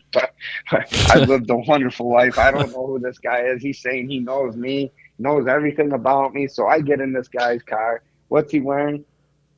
He's wearing a UPS uniform. So I'm talking to him, said, "Oh, you work for UPS?" I said, "Yeah." I've been seeing you walk this route now for some time, and I figured I'd stop. I asked you if you wanted a lift. So, oh yeah. So, you know, he gave me a lift home and took me right to my house, my dad's place. Took me right to the trailer park. So, you know, I talked to my dad, told him I got a lift home. He's like, You're home awful early. I said, Yeah, this kind gentleman from UPS picked me up. Oh, yeah, what was his name? I said, He said he knows me, knows the whole family, knows everybody. He said, What's his name? I told him, my dad's like, Hmm, I don't know. So oh, maybe, you know, whatever. You drink too much. I don't know. I don't know. So, next day, second day, um, I go to wake up at four or five in the morning, walk out the and go to my appointment before this started in Solomon, before the office came to Salamanca. And uh, second night here I am walking, lights are coming up. I'm like, okay, who's this gonna be? Pulls over and it's Bob again. I'm like, hey, what's up, buddy? He's like, nothing hop in, I'll give you a ride. I'm like, praise you, God. Thank you, Jesus. Thank you. You know, because I've been praying, man. You know, these walks were getting old. You know, I'm walking through storms, you know, like it just said, snowstorms, rainstorms, 80, 90 degree weather. I'm walking not five miles or a few miles. I'm walking 20, 40, 60 miles. And I said, what, what, what's going on? He said, nah. He said, you, you got your Bible with you, right? I said, yeah. He's like, I'm going to start picking up. We're going to start talking about the Bible. I said, okay. What are we going to start talking about? Because, you know, I'm fairly new still. Like, I don't know. Yeah, I read the Bible when I was locked up, but yeah, I had this brain aneurysm, massive stroke. It supposedly, you know, I have a shot in my frontal lobe. It affects your short term memory. I can't remember things. but I remember this testimony like it was yesterday, right? Praise, praise you, God. Praise you, Father. So I said, What are we going to talk about? He said, We're going to talk about first book of Peter. So, you know, I, we, we're going through the first book of Peter, you know, and third day, you know, I get home, my dad's like, Oh, Bob pick you up again? I said, Yes. Third day, fourth day, you know, fifth day, you know, sixth day, seventh day, right? First Peter 1 2. God the Father knew you and chose you long ago, and the Spirit was made has made you holy. As a result, you have obeyed him and have been cleansed by the blood of Jesus Christ. May God give you more and more grace and peace. That's scripture that sticks with me, right? So the seventh day goes by. Eighth day, I'm like, yeah, Bob's gonna pick me up. We're gonna we're gonna talk about, you know, probably second book of Peter, right? That's what we're looking to go into. I'm walking, I'm getting closer to home and no lights. Now he picked me up for seven days straight. Seven days straight. I been messing with me because I was seven years old, died seven times, it was ICU for seven months. And now this guy picks me up seven days and now eight. Well, you know, hey, he worked for UPS. He's probably got a couple days off. So I didn't expect nothing. I got home. My dad's like, "Oh, you got home awful late." I said, "Yeah." Bob didn't pick me up, but you know, he probably had a day off or something. He picked me up seven days straight. Oh, so ninth day goes by. I'm walking home. No Bob. I'm like, oh, maybe he had two days off. Get home late again. Tenth day, I go do my thing. I'm walking back home and start crying. I'm like, what did I do? What did I do? Did I say something to this man because he became my best friend? So I get home. My dad's like, You're home super late. I said, Because I stopped. And I prayed to God and I asked God what I did wrong. And my dad held me and he's like, You didn't do nothing wrong. So I said, You know what? This is the 10th day. Pick me up for seven days straight. So, Dad, this, can we, can you help me out? He said, Yeah, what? Said, Can we call UPS in Allegany? I want to talk to Bob and um, see what I did wrong. He said, Sure, I'll help you. So we called and talked to the woman, and she's like, Can I help you track a package? This and that. No, no, no. What are you calling about? I have a question about an employee. She said, All right, what's his name? I said, Bob. Bob so and so. She said, Well, let me look. She's like, um, sorry, sir, but there's no Bob so and so that works here. I said, Are you kidding me?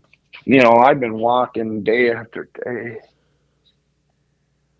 to these appointments through snowstorms, through rainstorms, through winter. You know, maybe I'm just starting to lose my mind. So I'm like, Dad, let's call. Like, let's call. And my dad helped me. And we called. We're calling all over. And everybody we're calling. Oh, Bob, so and so. I looked at my dad. I said, Dad, do you believe in angels? And he said, Well, no, not really. Why? I said, Well, I do. And he said, Why? And I said, Because I was pronounced dead for 45 minutes. I said, I sat there and watched the doctor call you. The nurse stopped the doctor from pulling the sheet over my head. I said, that was my first encounter with an angel. I said, and I believe this was another angel put in my life by my Heavenly Father. He says, Well, why do you say that? I said, Dad, because why? Because have you ever read the book of Peter? I'm broke, busted, and disgusted, just like Peter was, Dad. But I never understood what the book of Peter was. He was a fisherman. And what this guy taught me, Dad, was he taught me and showed me so many things in First Peter, Second Peter. It made me realize that one day I'm going to be a just said, Are you crazy? You ain't going to be no fisherman. I'm going to be a fisherman. I kept saying it. So I attend drug and alcohol patient. I'm keeping on doing my thing. And I run into a guy that happens to be my recovery coach. And I'm like, man, I knew him, ran into him back in the day, and now he's a recovery coach. And I want what he has. Like back in the day out there selling drugs, he wanted what we had, right? Now I want what he has, and this and that. So uh, COVID hits, right? Well, COVID, not yet, not quite yet. Um, started, I came, so I started attending this church, uh, the Lighthouse and I'm I'm attending this program. I'm I'm completing it, and COVID ends up hitting, and you know these guys that are in these half men's halfway houses around the area here aren't being able to come to NA and AA meetings anymore because of COVID. So I reach out to these uh, halfway houses and I'm like, hey, can I bring a meeting there? And they're like, wait, what? I said, yeah, can I run a meeting you, you ain't bringing to the the guys to the meeting anymore because of COVID and the regulations. But am I allowed in there to, to teach a the you know NA program and AA program to them? they're like, well, there's somebody actually doing that AA program, but you're more than welcome to come in and do the NA program with them. So I ended up doing the NA program with them, and you know, uh, they're at the halfway house and you know i'm going you know every other day to do this program with them. And and one of the workers i knew and they're like hey we're looking for our our our ras you know you could get a job here. I'm like that would be that would be sick really?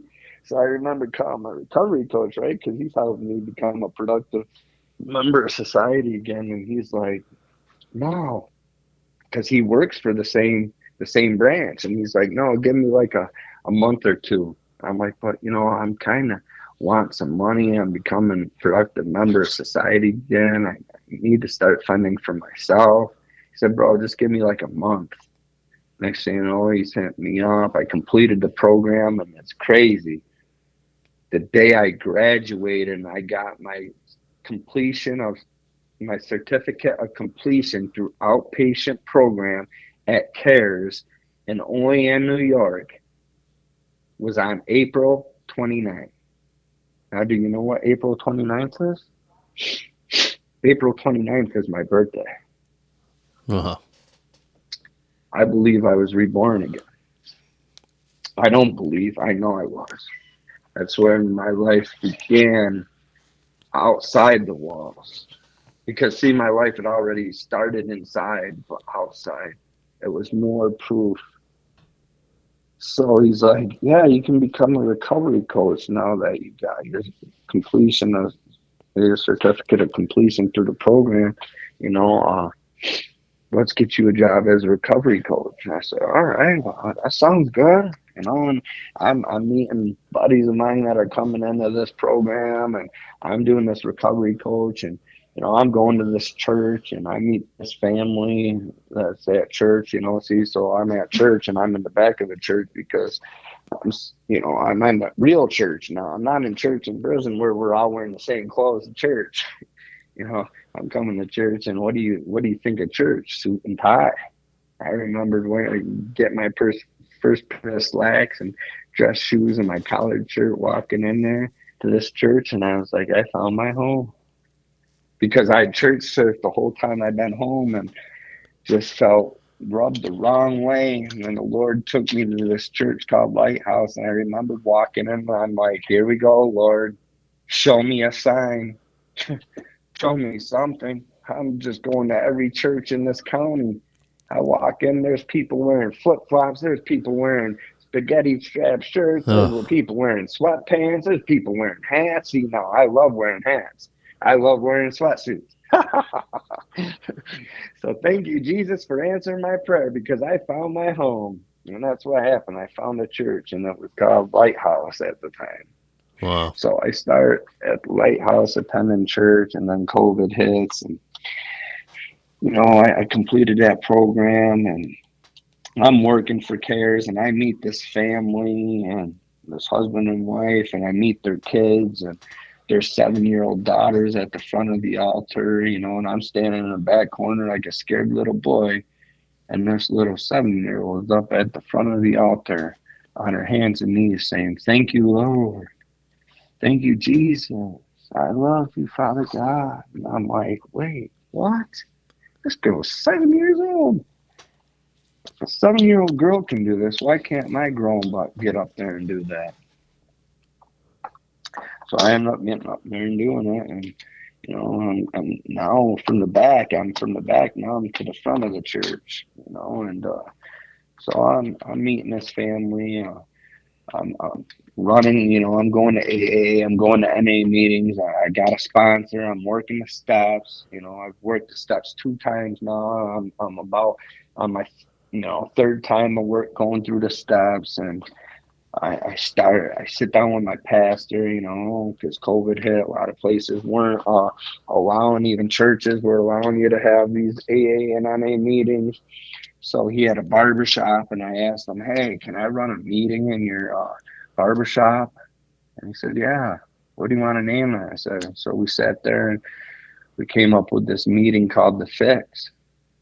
Why? Because we all need a fixing, right? I know I need a good fixing every day of my life.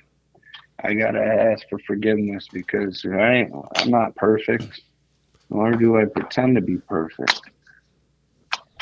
So I'm sitting there and we're running this meeting. I'm helping the recovering addicts in our, our community in our region and they're coming to this all recovery meeting and we're celebrating, you know, anniversaries and clean time and and I'm celebrating my clean time and, and it's funny because every time I go to celebrate my clean time, I don't have a big celebration. A snowstorm hits because you know mine's January fourth, two thousand eighteen is when I was my last drink or drug, so that's my clean date, right? Right. So, so I'm sitting here. Oh, there's gonna be a big celebration for my clean time. Big old blizzard, snowstorm. Nobody can make it. Two or three people come because the weather's so bad, and I, I'm going to the people of the church. Why? Every time it's something something to do with me. Uh, there's a there's a blizzard or, or, or something happens and they're like the lord wants to keep you keep you safe don't want you getting big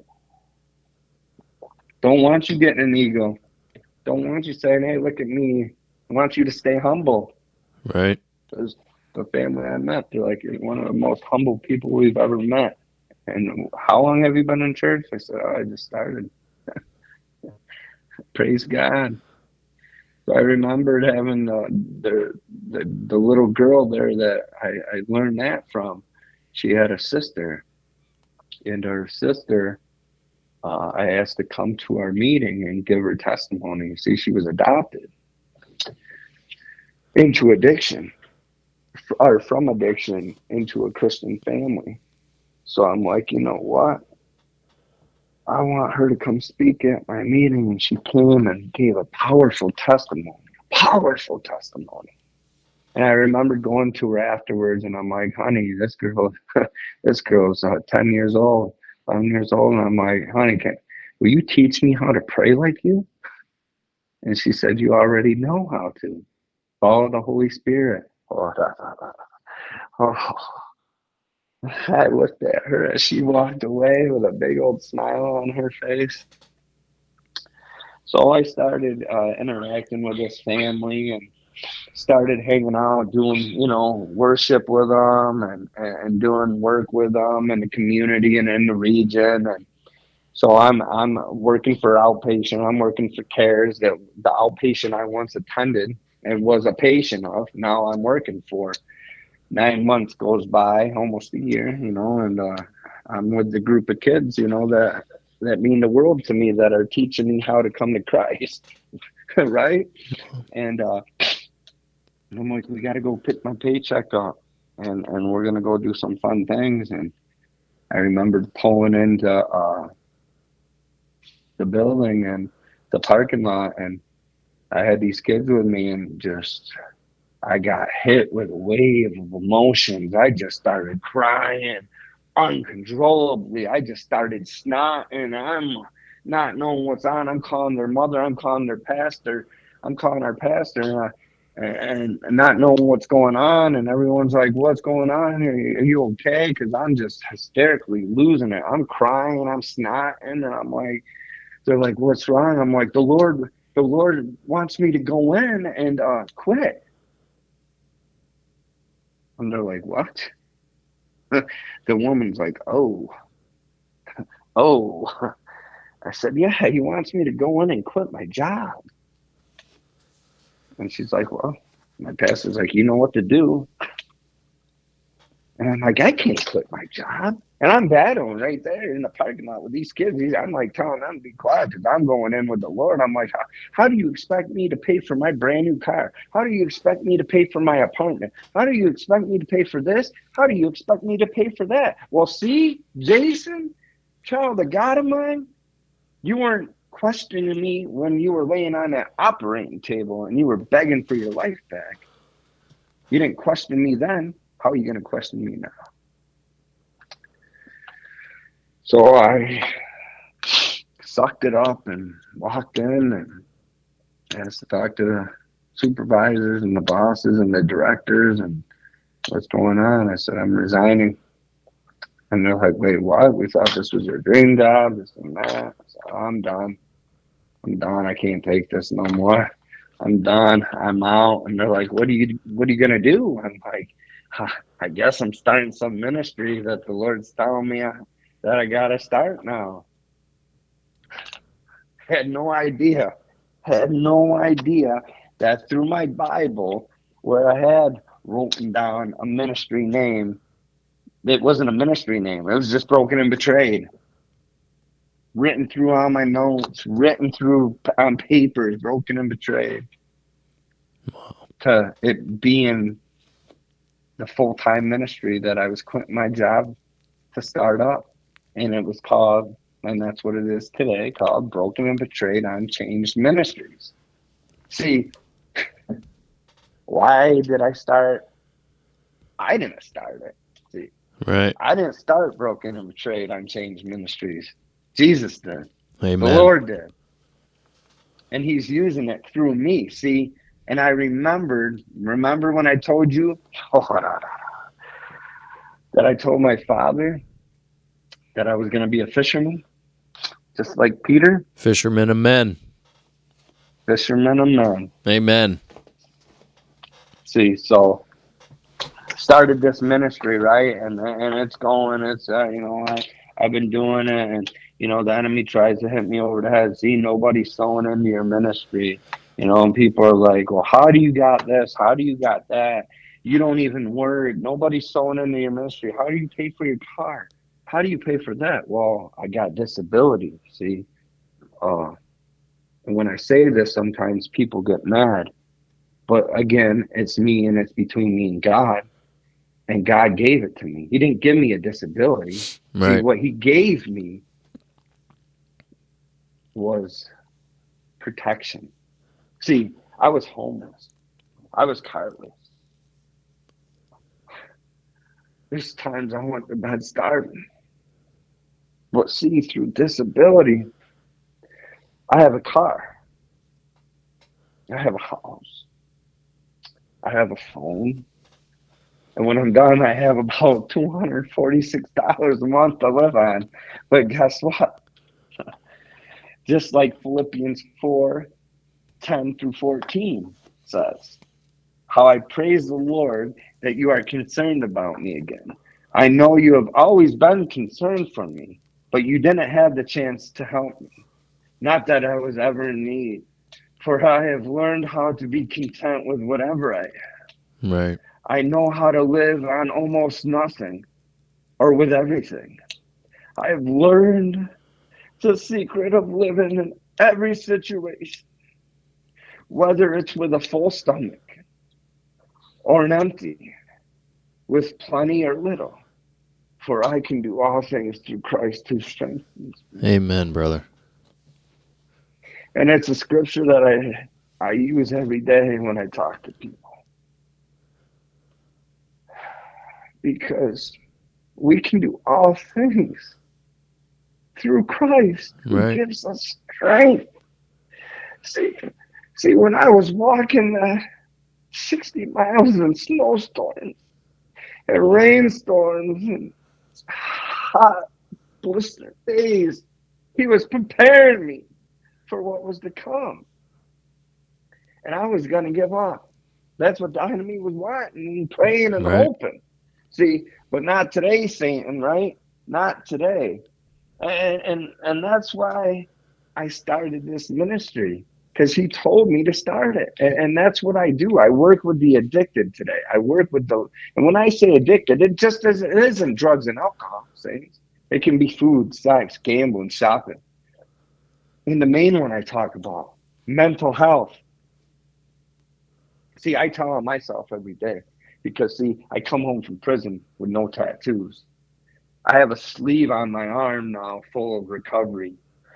And uh and a prayer that's on my forearm that says, I look down when I'm getting attacked by the enemy and I think I can't go on no more. And I look at my forearm and it says, God grant me the serenity to accept the things I cannot change, the courage to change the things I can, and the wisdom to know the difference.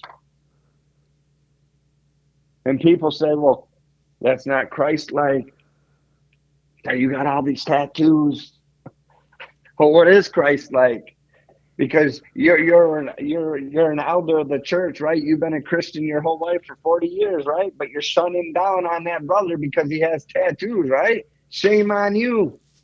Shame on you for shunning down on him. You know, and so Broken and Betrayed Ministries is is just a street ministry that reaches the broken and the betrayed. Like I once was, man. I was once broken. I've been betrayed by my best friends, by my father, by, my family, by whoever you could imagine. But by the love and by the blood and by the mercy and grace of my Heavenly Father, He has changed me. And I'm and today I'm here to let people know that if He can change me, He can change anyone. Amen. And that's what it's about, brother. And that's what I do. I do this rally in in Lincoln Park every year to raise awareness. See, I just went down to Tennessee at the beginning of the year and went down there to do a recovery rally because this this church seen my recovery rally online on Broken and Betrayed last September 21 you know, September 2nd, 2021. And they, they wanted to know if I'd come down in 2022. So I did. March, April, around my birthday, April this past year we had, uh, I had $700 that I'd saved up. And, um, well, my wife now was like, we walked into Walmart and she said, Where are you going? I said, I don't know. Something's telling me to go back to the lawn and garden. She says, What are you doing back here?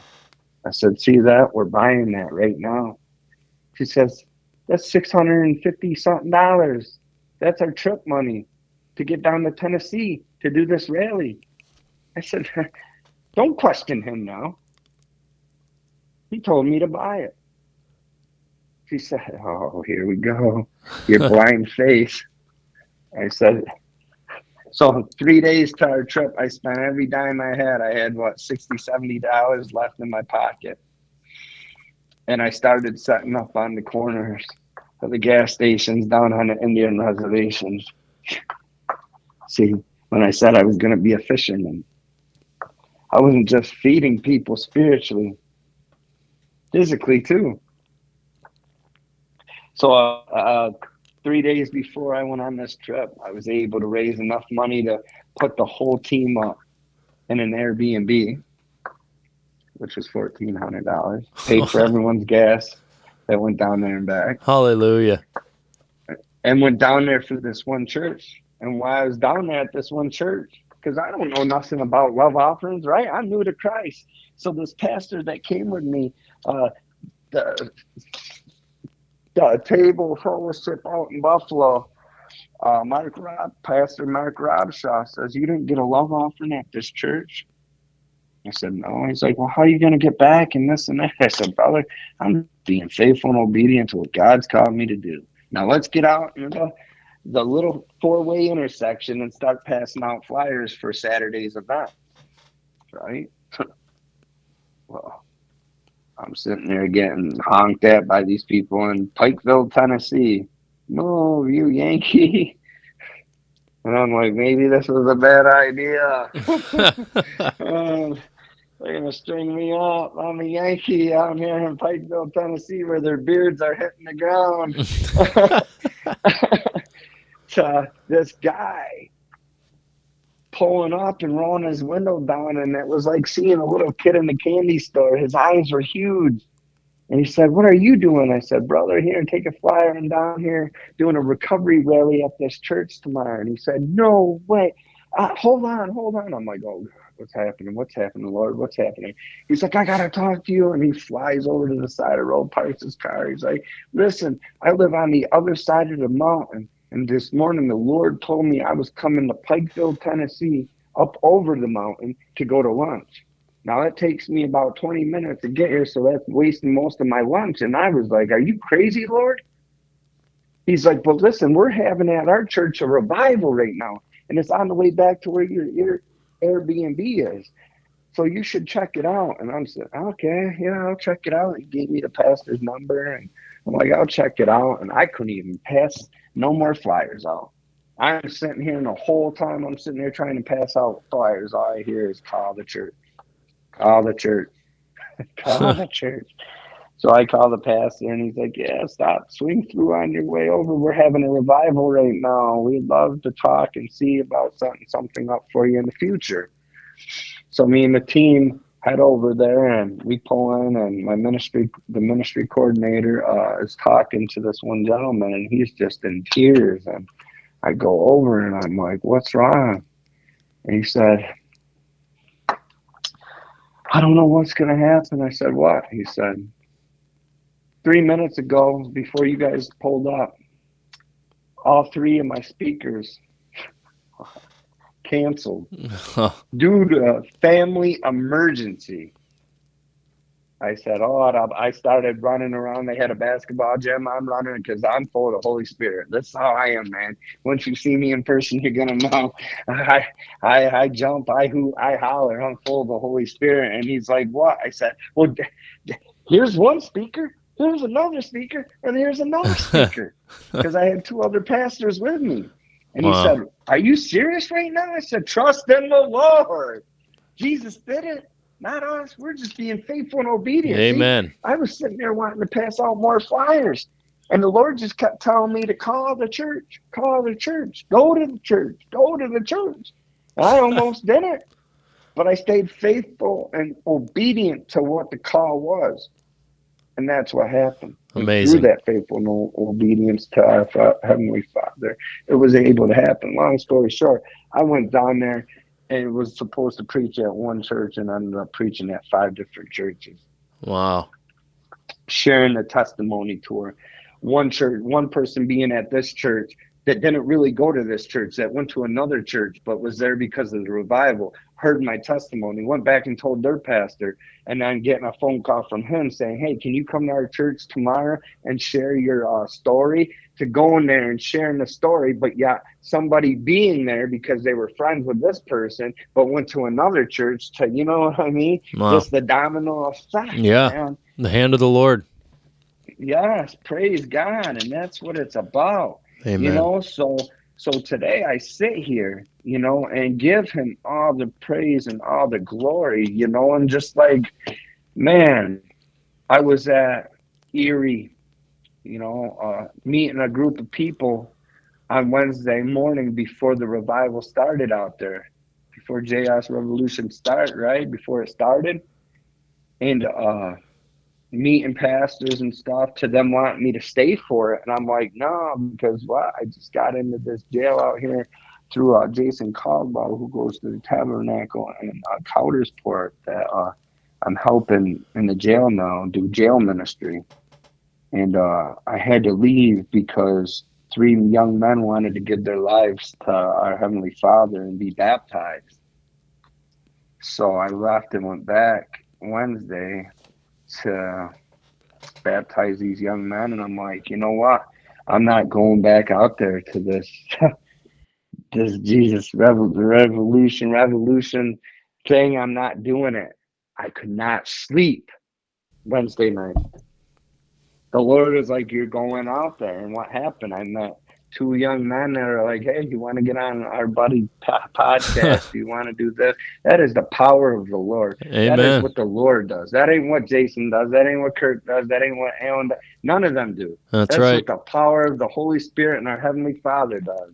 Absolutely, But I'm here today because of our Heavenly Father, man, and I praise Him each and every day, and I just give thanks.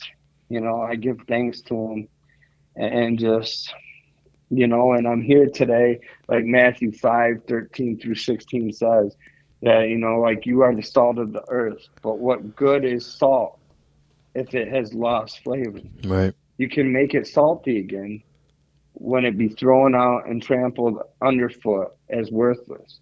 You are the light of the world, like a city on the hilltop that cannot be hidden. No lamp, no lights. No one lights a lamp and puts it under a basket. Instead, a lamp is placed on a stand where it gives light to everyone in the house. In the same way, let your good deeds shine out for all to see, so that everyone will praise our Heavenly Father.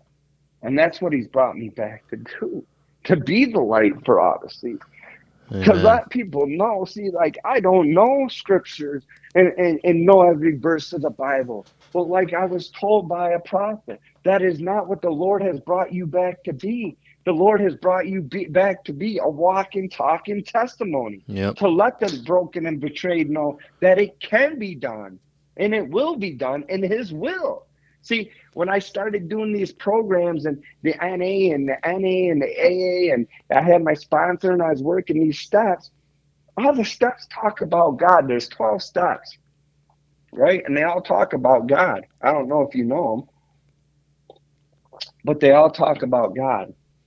So when I got ready on my third time to do the steps for the third time again, I got to step three. And it was the most important and life changing step because I realized what I needed to realize. See, step three says, when I decided to turn my will over to a care of God who truly understood me, that light switch went off again.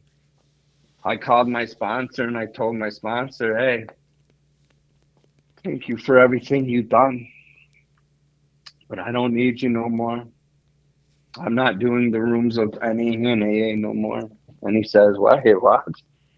I said, No, God has uplifted my obsession for me to drink or drug. Amen. And he said, Well, good luck. I said, No, I don't need the luck because I have my Heavenly Father.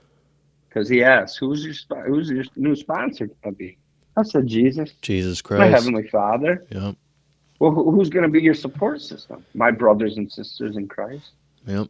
because you don't understand these brothers and sisters that are in the churches battle with the same addictions that I battled with my whole entire life. See, the room shunned me away. Why? God pulled me away because when I was going to these rooms, they wanted me to sit in these rooms and say, Hey, my name's Jason. I'm a recovering addict. Hey, I'm Jason. I'm an alcoholic. Hey, I'm Jason. I'm an addict. Hey, I'm Jason, this and that. They got upset because I quit doing it. Yeah, right. I started going to these meetings, and when it'd come to me, and I'd hear the 15 to 20 to 30 people say that before me, I sat there with pride and full of joy and happiness and said, I'm Jason, a child of God. Yep. A new creation in Christ Jesus. Amen. And a lot of these programs don't like me saying it. Right. They said you have there's traditions, you have to respect the traditions. And I said, Well, my tradition, I'm not. Because I am a child of God, a new creation, a product of grace. Amen. I'm not an addict. I'm not entertaining the enemy and allowing the enemy to be entertained by what comes out of my mouth. Right.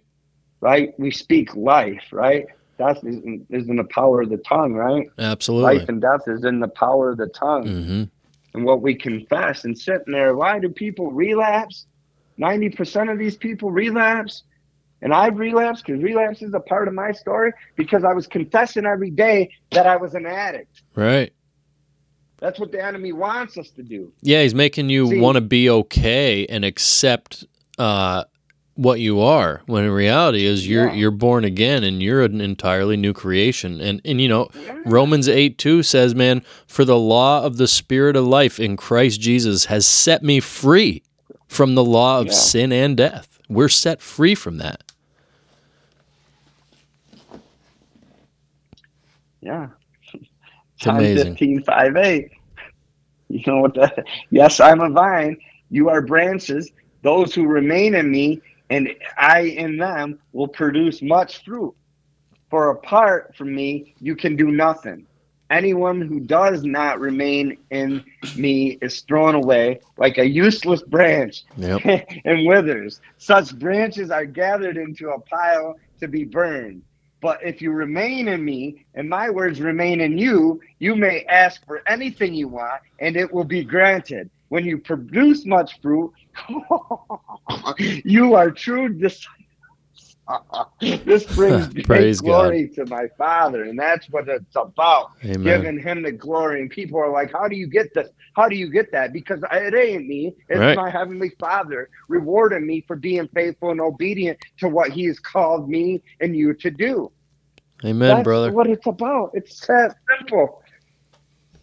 See, my father just passed away two years ago. Two years ago, I'm newly into this Christian walk, and my father's, you know, got his took him to the doctor. He has his he got his booster shot. He's in he's in perfect health. Nothing's going wrong. He just got his last booster shot in August. December has full blown pancreatic cancer. Oh man. They're giving him morphine, liquid morphine, pill morphine, oxycontin, Xanax. See, the thing I loved the most here on earth was my father. An enemy was trying to use my father to get me back down into the depths of hell, back down into that rabbit hole. Right. Because people would reach now and they're like, How do you do it? How are you taking care of your best friend? And with all that pain medication in front of you. And I would just pick my Bible up and say, This is how. This is how I'm getting through. To seeing the man that I once loved and respected would do anything for, to see him that laying helpless and in pain and and just praying and digging into my Bible on healing scriptures and just begging and pleading the Lord to do whatever he could. See, he only had months to live, but he ended up living a year and a half after he got it. Almost. No, uh, full year and then died uh, on June 15th of oh, 2021. Did he ever end up coming to the faith? Huh? Did he ever up coming to know the Lord after you got converted Yes, up to and- that point? Yes, and this is this is what I. So we sit there, and I'm taking care of him, you know, and I'm reading scripture to him, and you know, he had his rosaries, you know, and you know, he's not questioning my faith. He, if you go back and look on my pages, on my page, on my see, a lot of people don't understand why Broken and Betrayed doesn't have like a, li- a lot of likes on the videos and stuff like that because see, what I do is I'm a fisherman, right? Just like Peter. A lot of my friends and a lot of my buddies that are still involved in gangs don't want to be involved in the church, don't want to be involved in a ministry. Mm-hmm. They appreciate what I'm doing, but don't want to be on that. Yeah. But yet, when Jason does a live on his on his main Facebook page, they'll get on. So you'll see, I'm planting a seed Right. so so I'm sitting there, and if you go back, there's I did some lives at my father's house while he was sick. Uh, there's a big pyramid painting behind me, and I'm sitting on my dad's hospital bed, and he's sitting there. I'm trying to be quiet, and you can hear him in the background yelling louder. I can't hear you. Rejoice Tell me not to be shameful and not to be quiet. See, my father became to know the Lord. And that was what made, that made it all worth it. That made it all possible. See, Praise God. when he got sick and he sat there with his rosaries to seeing me with my my necklace that had Jesus on it and asking me where I got that. And I said, I got it from the pastor of the church. And he said, Well, if I had one like that, I wouldn't need these beads anymore. So I took mine off. I had three of them on, and I took one off and I gave it to him. And on the back, it had my clean date on it. And on the back of it, it says, Never give up. And I put it around his neck. And I said, What are you going to do with the beads? He said, Get them beads out of here. I want to be like you. Wow. I want to be like Christ. So I called my pastor, a few people at the church that I respected, and they came in and, you know, did the prayer and asked them, you know, asked my father to repeat, and my father repeated, and, you know, and my father gave himself to the Lord, you know, and Praise God. I remembered, yeah, I remembered the morning, uh, him getting the bad news, and this is the enemy, man. He was so full of joy. He went from being 246 pounds to 130 in months, Wow. and I started taking care of him. Got him off the morphine, got him off of that. I said, You don't need none of that if you're in pain. We'll get you something else, but you don't need this stuff that's killing you, Dad. He said, Well, the doctor said I'm dying. I said, We rebuke that and send it back to the pit of hell. Yeah.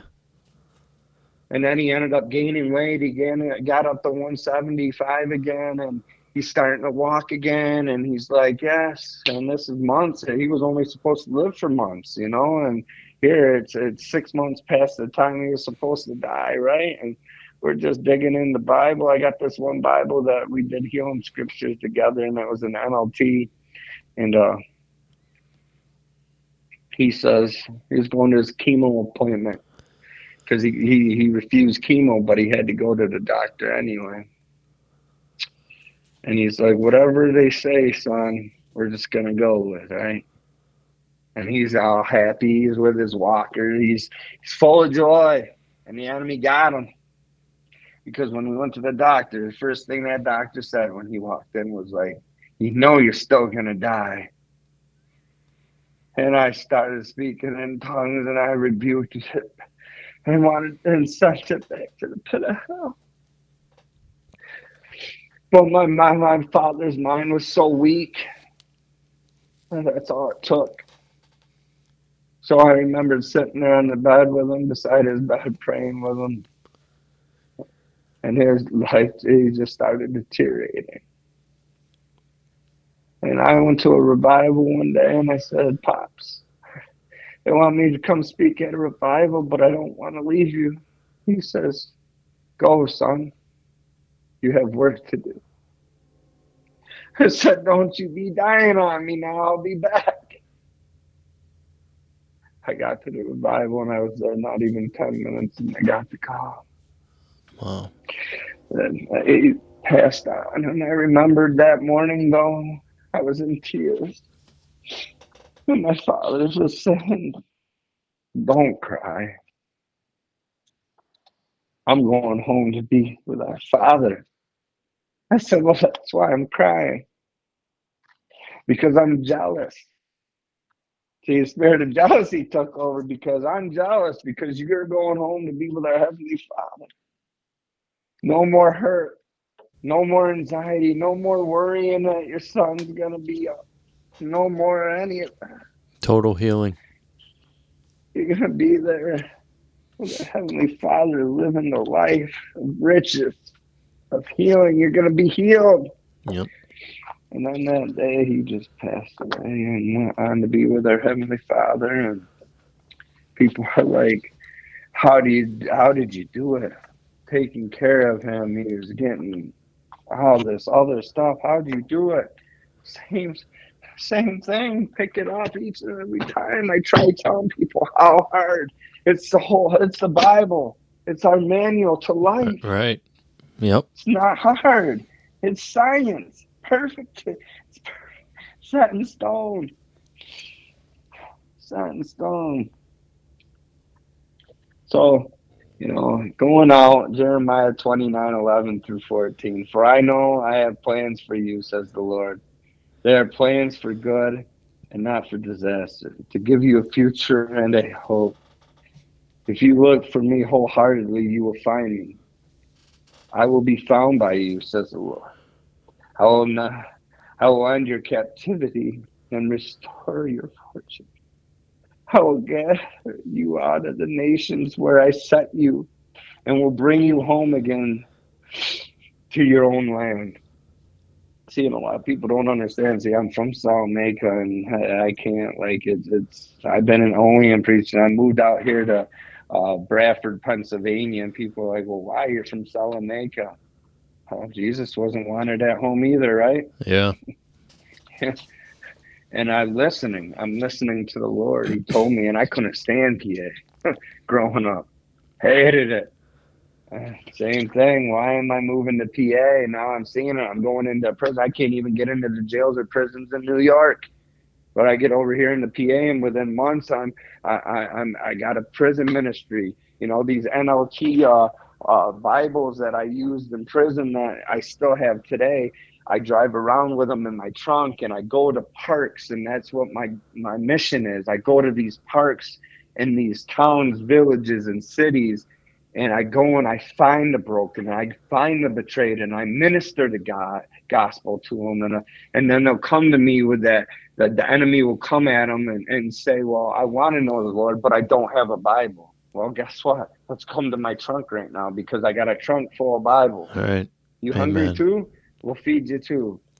You know, Praise and God. I do it, and people are like, "How do you do it?" Like I sold my Buffalo Bills. I, I, I I'm an avid Buffalo Bills collector. I sold my whole Bills collection because the Lord told me to do it, Yeah.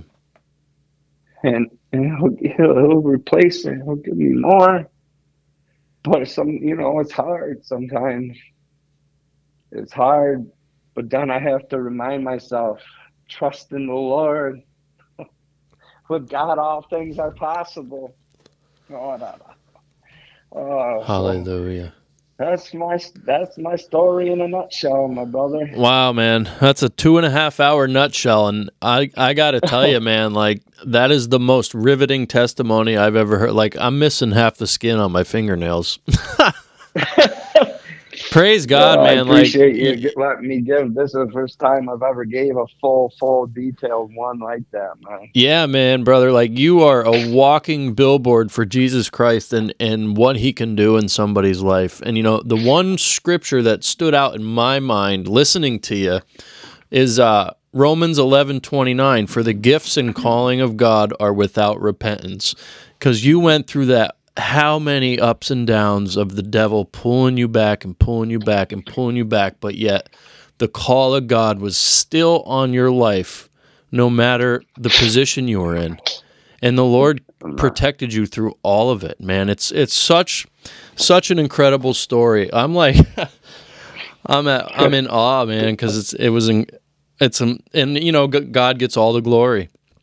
You know, and it's it's just Amen. That's what it is. Yeah. He's using me, and I'm just being faithful and obedient to Him. And like I said, I didn't even want to go back to that the JS out there, my brother. right. And I went out there, and I ran into an old buddy of mine, and he's like, "You look amazing." I started talking to him, giving him a rundown of what my life's been, and your two buddies were ahead of him and they waited for me in the back of the, the theater and they're like man we heard you giving our te- a bit of your testimony would you be willing to give our brother a testimony. I said well yeah i'd love to. Does he got time they're like man this is like a four hour podcast? I said perfect then. Sign me up Yeah. because i've never been able to share my full testimony. I've been cut off told to be sped along.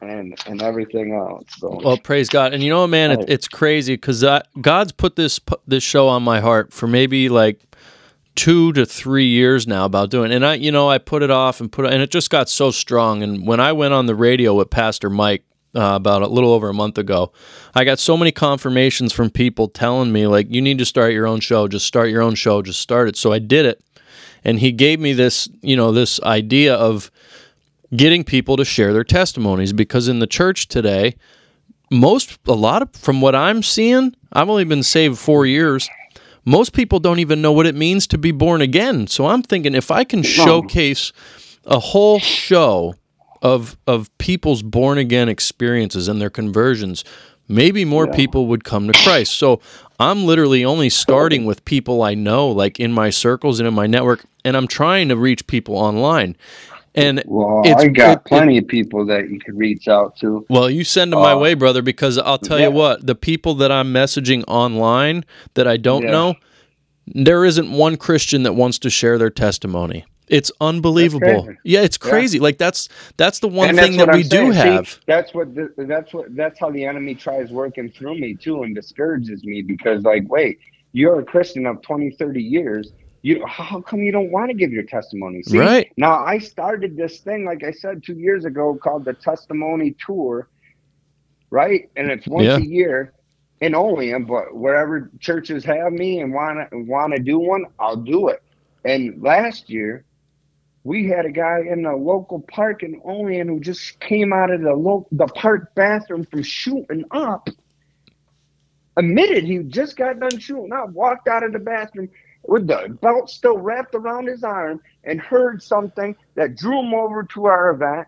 And he walked over, came to me, and asked if he could share his testimony. Said yes, you're more than welcome to. And he said what he did, said how he just got done shooting up. And from that day on, he's been set free and he's been walking. Why? Because he heard the testimony Right.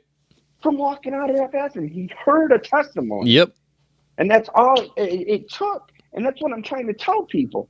Like these rooms of recovery in NA say you got to be the, the tradition, the tradition. hmm You got to be working the program for two years and have a sponsor and be working the steps to give your lead. They call it a lead. No, like Right. the- you you guys preach that the newcomer is the most important person in the room. All right, I'm going to step outside the box and I'm going to start something called the testimony tour because that guy that just walked out of the bathroom from shooting up, Yep. he's going to be a savior to somebody else. Amen. That person, that little boy that's sitting there playing on the bounce house that heard his his mom or dad just give a testimony. Now he's grabbing the mic and he's giving a testimony of how he came from abuse and this and that. Yep. And now these kids are praising him. Like, man, it's it's amazing what God is doing and how he is using me, how he's using you, and how he's using other people out there. Right. And when I cry, it's cry it's tears of joy and happiness because never in a million years, you know how many times I've been to Erie? You know how many times I've been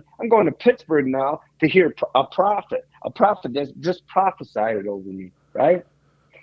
I never in a million years would imagine myself going back to Pittsburgh to a church and to hear somebody prophesy over me. Right.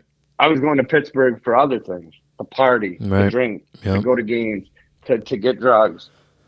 To now, for what the enemy meant for evil, God truly has turned for good. And that's what I'm trying to tell people. He is shaping us and making us and molding us into what he's creating us to be and what he wants us to be. But the thing is, is oh, I didn't get that job promotion. Well, I'm done going to church. Mm-hmm. Well, that that's the biggest problem Yep. because he don't want a two-stepper. He wants somebody wholeheartedly. He don't want you straddling the fence. Right. lukewarm. He doesn't want. Yeah, he doesn't want you tiptoeing in the, in the deep end. He Amen. wants you doing it cannonball. Yeah. All in. It's all in or nothing. Yeah. All in or nothing, man. You know that, that's Yeah. that's the one thing that we do have that can lead people Yeah. to Christ is our testimonies. And it's just I'm I'm not I'm not seeing it. It's in, it's insane really because I see a lot of people that have such a huge presence online for Christ, but when you ask them to share their testimony, they say, "No, I'm good. Nope. Yeah. No, thanks.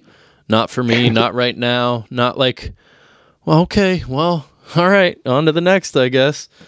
But, uh, well, man, we're about two uh, two hours and thirty six minutes into this, so uh, I want to give uh, the listeners an opportunity to pray with us. Um, anybody who this testimony is spoken to tonight, if you don't know the Lord, uh, if you have known the Lord and you walked away and you want to come back, uh, me and Jason are going to pray tonight, and it's not the prayer that will save you. If you believe this in your heart, that Jesus Christ is who He said He is, He will come into your heart right where you sit, and He will save you. So tonight, I'm gonna I'm gonna lead us in a sinner's prayer, and Jason's gonna repeat after me, and you guys just follow along with us. Dear God in heaven, Dear God in heaven, I come to you today as a lost sinner. I come to you today as a lost sinner. I'm asking you that you save my soul and cleanse me from all sin. I'm asking you to save my soul and cleanse me from all sin. I realize in my heart my need of salvation, I realize my heart might need salvation, which can only come through Jesus Christ. which can only come through Jesus Christ. I'm accepting Christ into my heart I'm accepting Christ into my heart. and what he did on the cross in order to purchase my redemption. What he did on the Christ to cross to purchase my redemption. In obedience to your word, In obedience to your word, I confess with my mouth the Lord Jesus I confess with my mouth, Lord Jesus, and believe in my heart that God has raised him from the dead.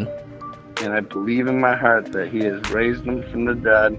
You've said in your word, which cannot lie, You said it in your word, which cannot lie. for whosoever shall call upon the name of the Lord shall be saved. For whoever shall be I have called upon your name I- I exactly. lost. That's okay. I have called upon your name exactly as you have said, I called upon your name for exactly who you said. and I believe that right now I am saved. I believe right now I am saved. Amen and amen. And if you prayed, Amen and amen. praise God. And if you prayed with us tonight and you have a born again experience that you want to share on the show, or if you want to reach out to Jason and, and get in touch with him uh, at his ministry, it's Broken and Betrayed, I'm Changed Ministries. You could find him on Facebook. Uh, you could find my podcast, it's Russ Podcast, on Instagram. And if you want to share your testimony, shoot me an email. It's russpodcast at proton.me. That's russpodcast at proton.me. Jason, I thank you again for coming on tonight, man. It's been such a blessing. Thanks for having me, my guy. Praise. Thank you for everything, and thank you for being faithful and obedient to what the Lord has called you to do, too, my guy. So I appreciate everything you do and that you continue to do. So God bless. Amen, brother. Thank you. And guys listening, it's been a pleasure. And until next week, we love you. God bless you, and we'll see you next time.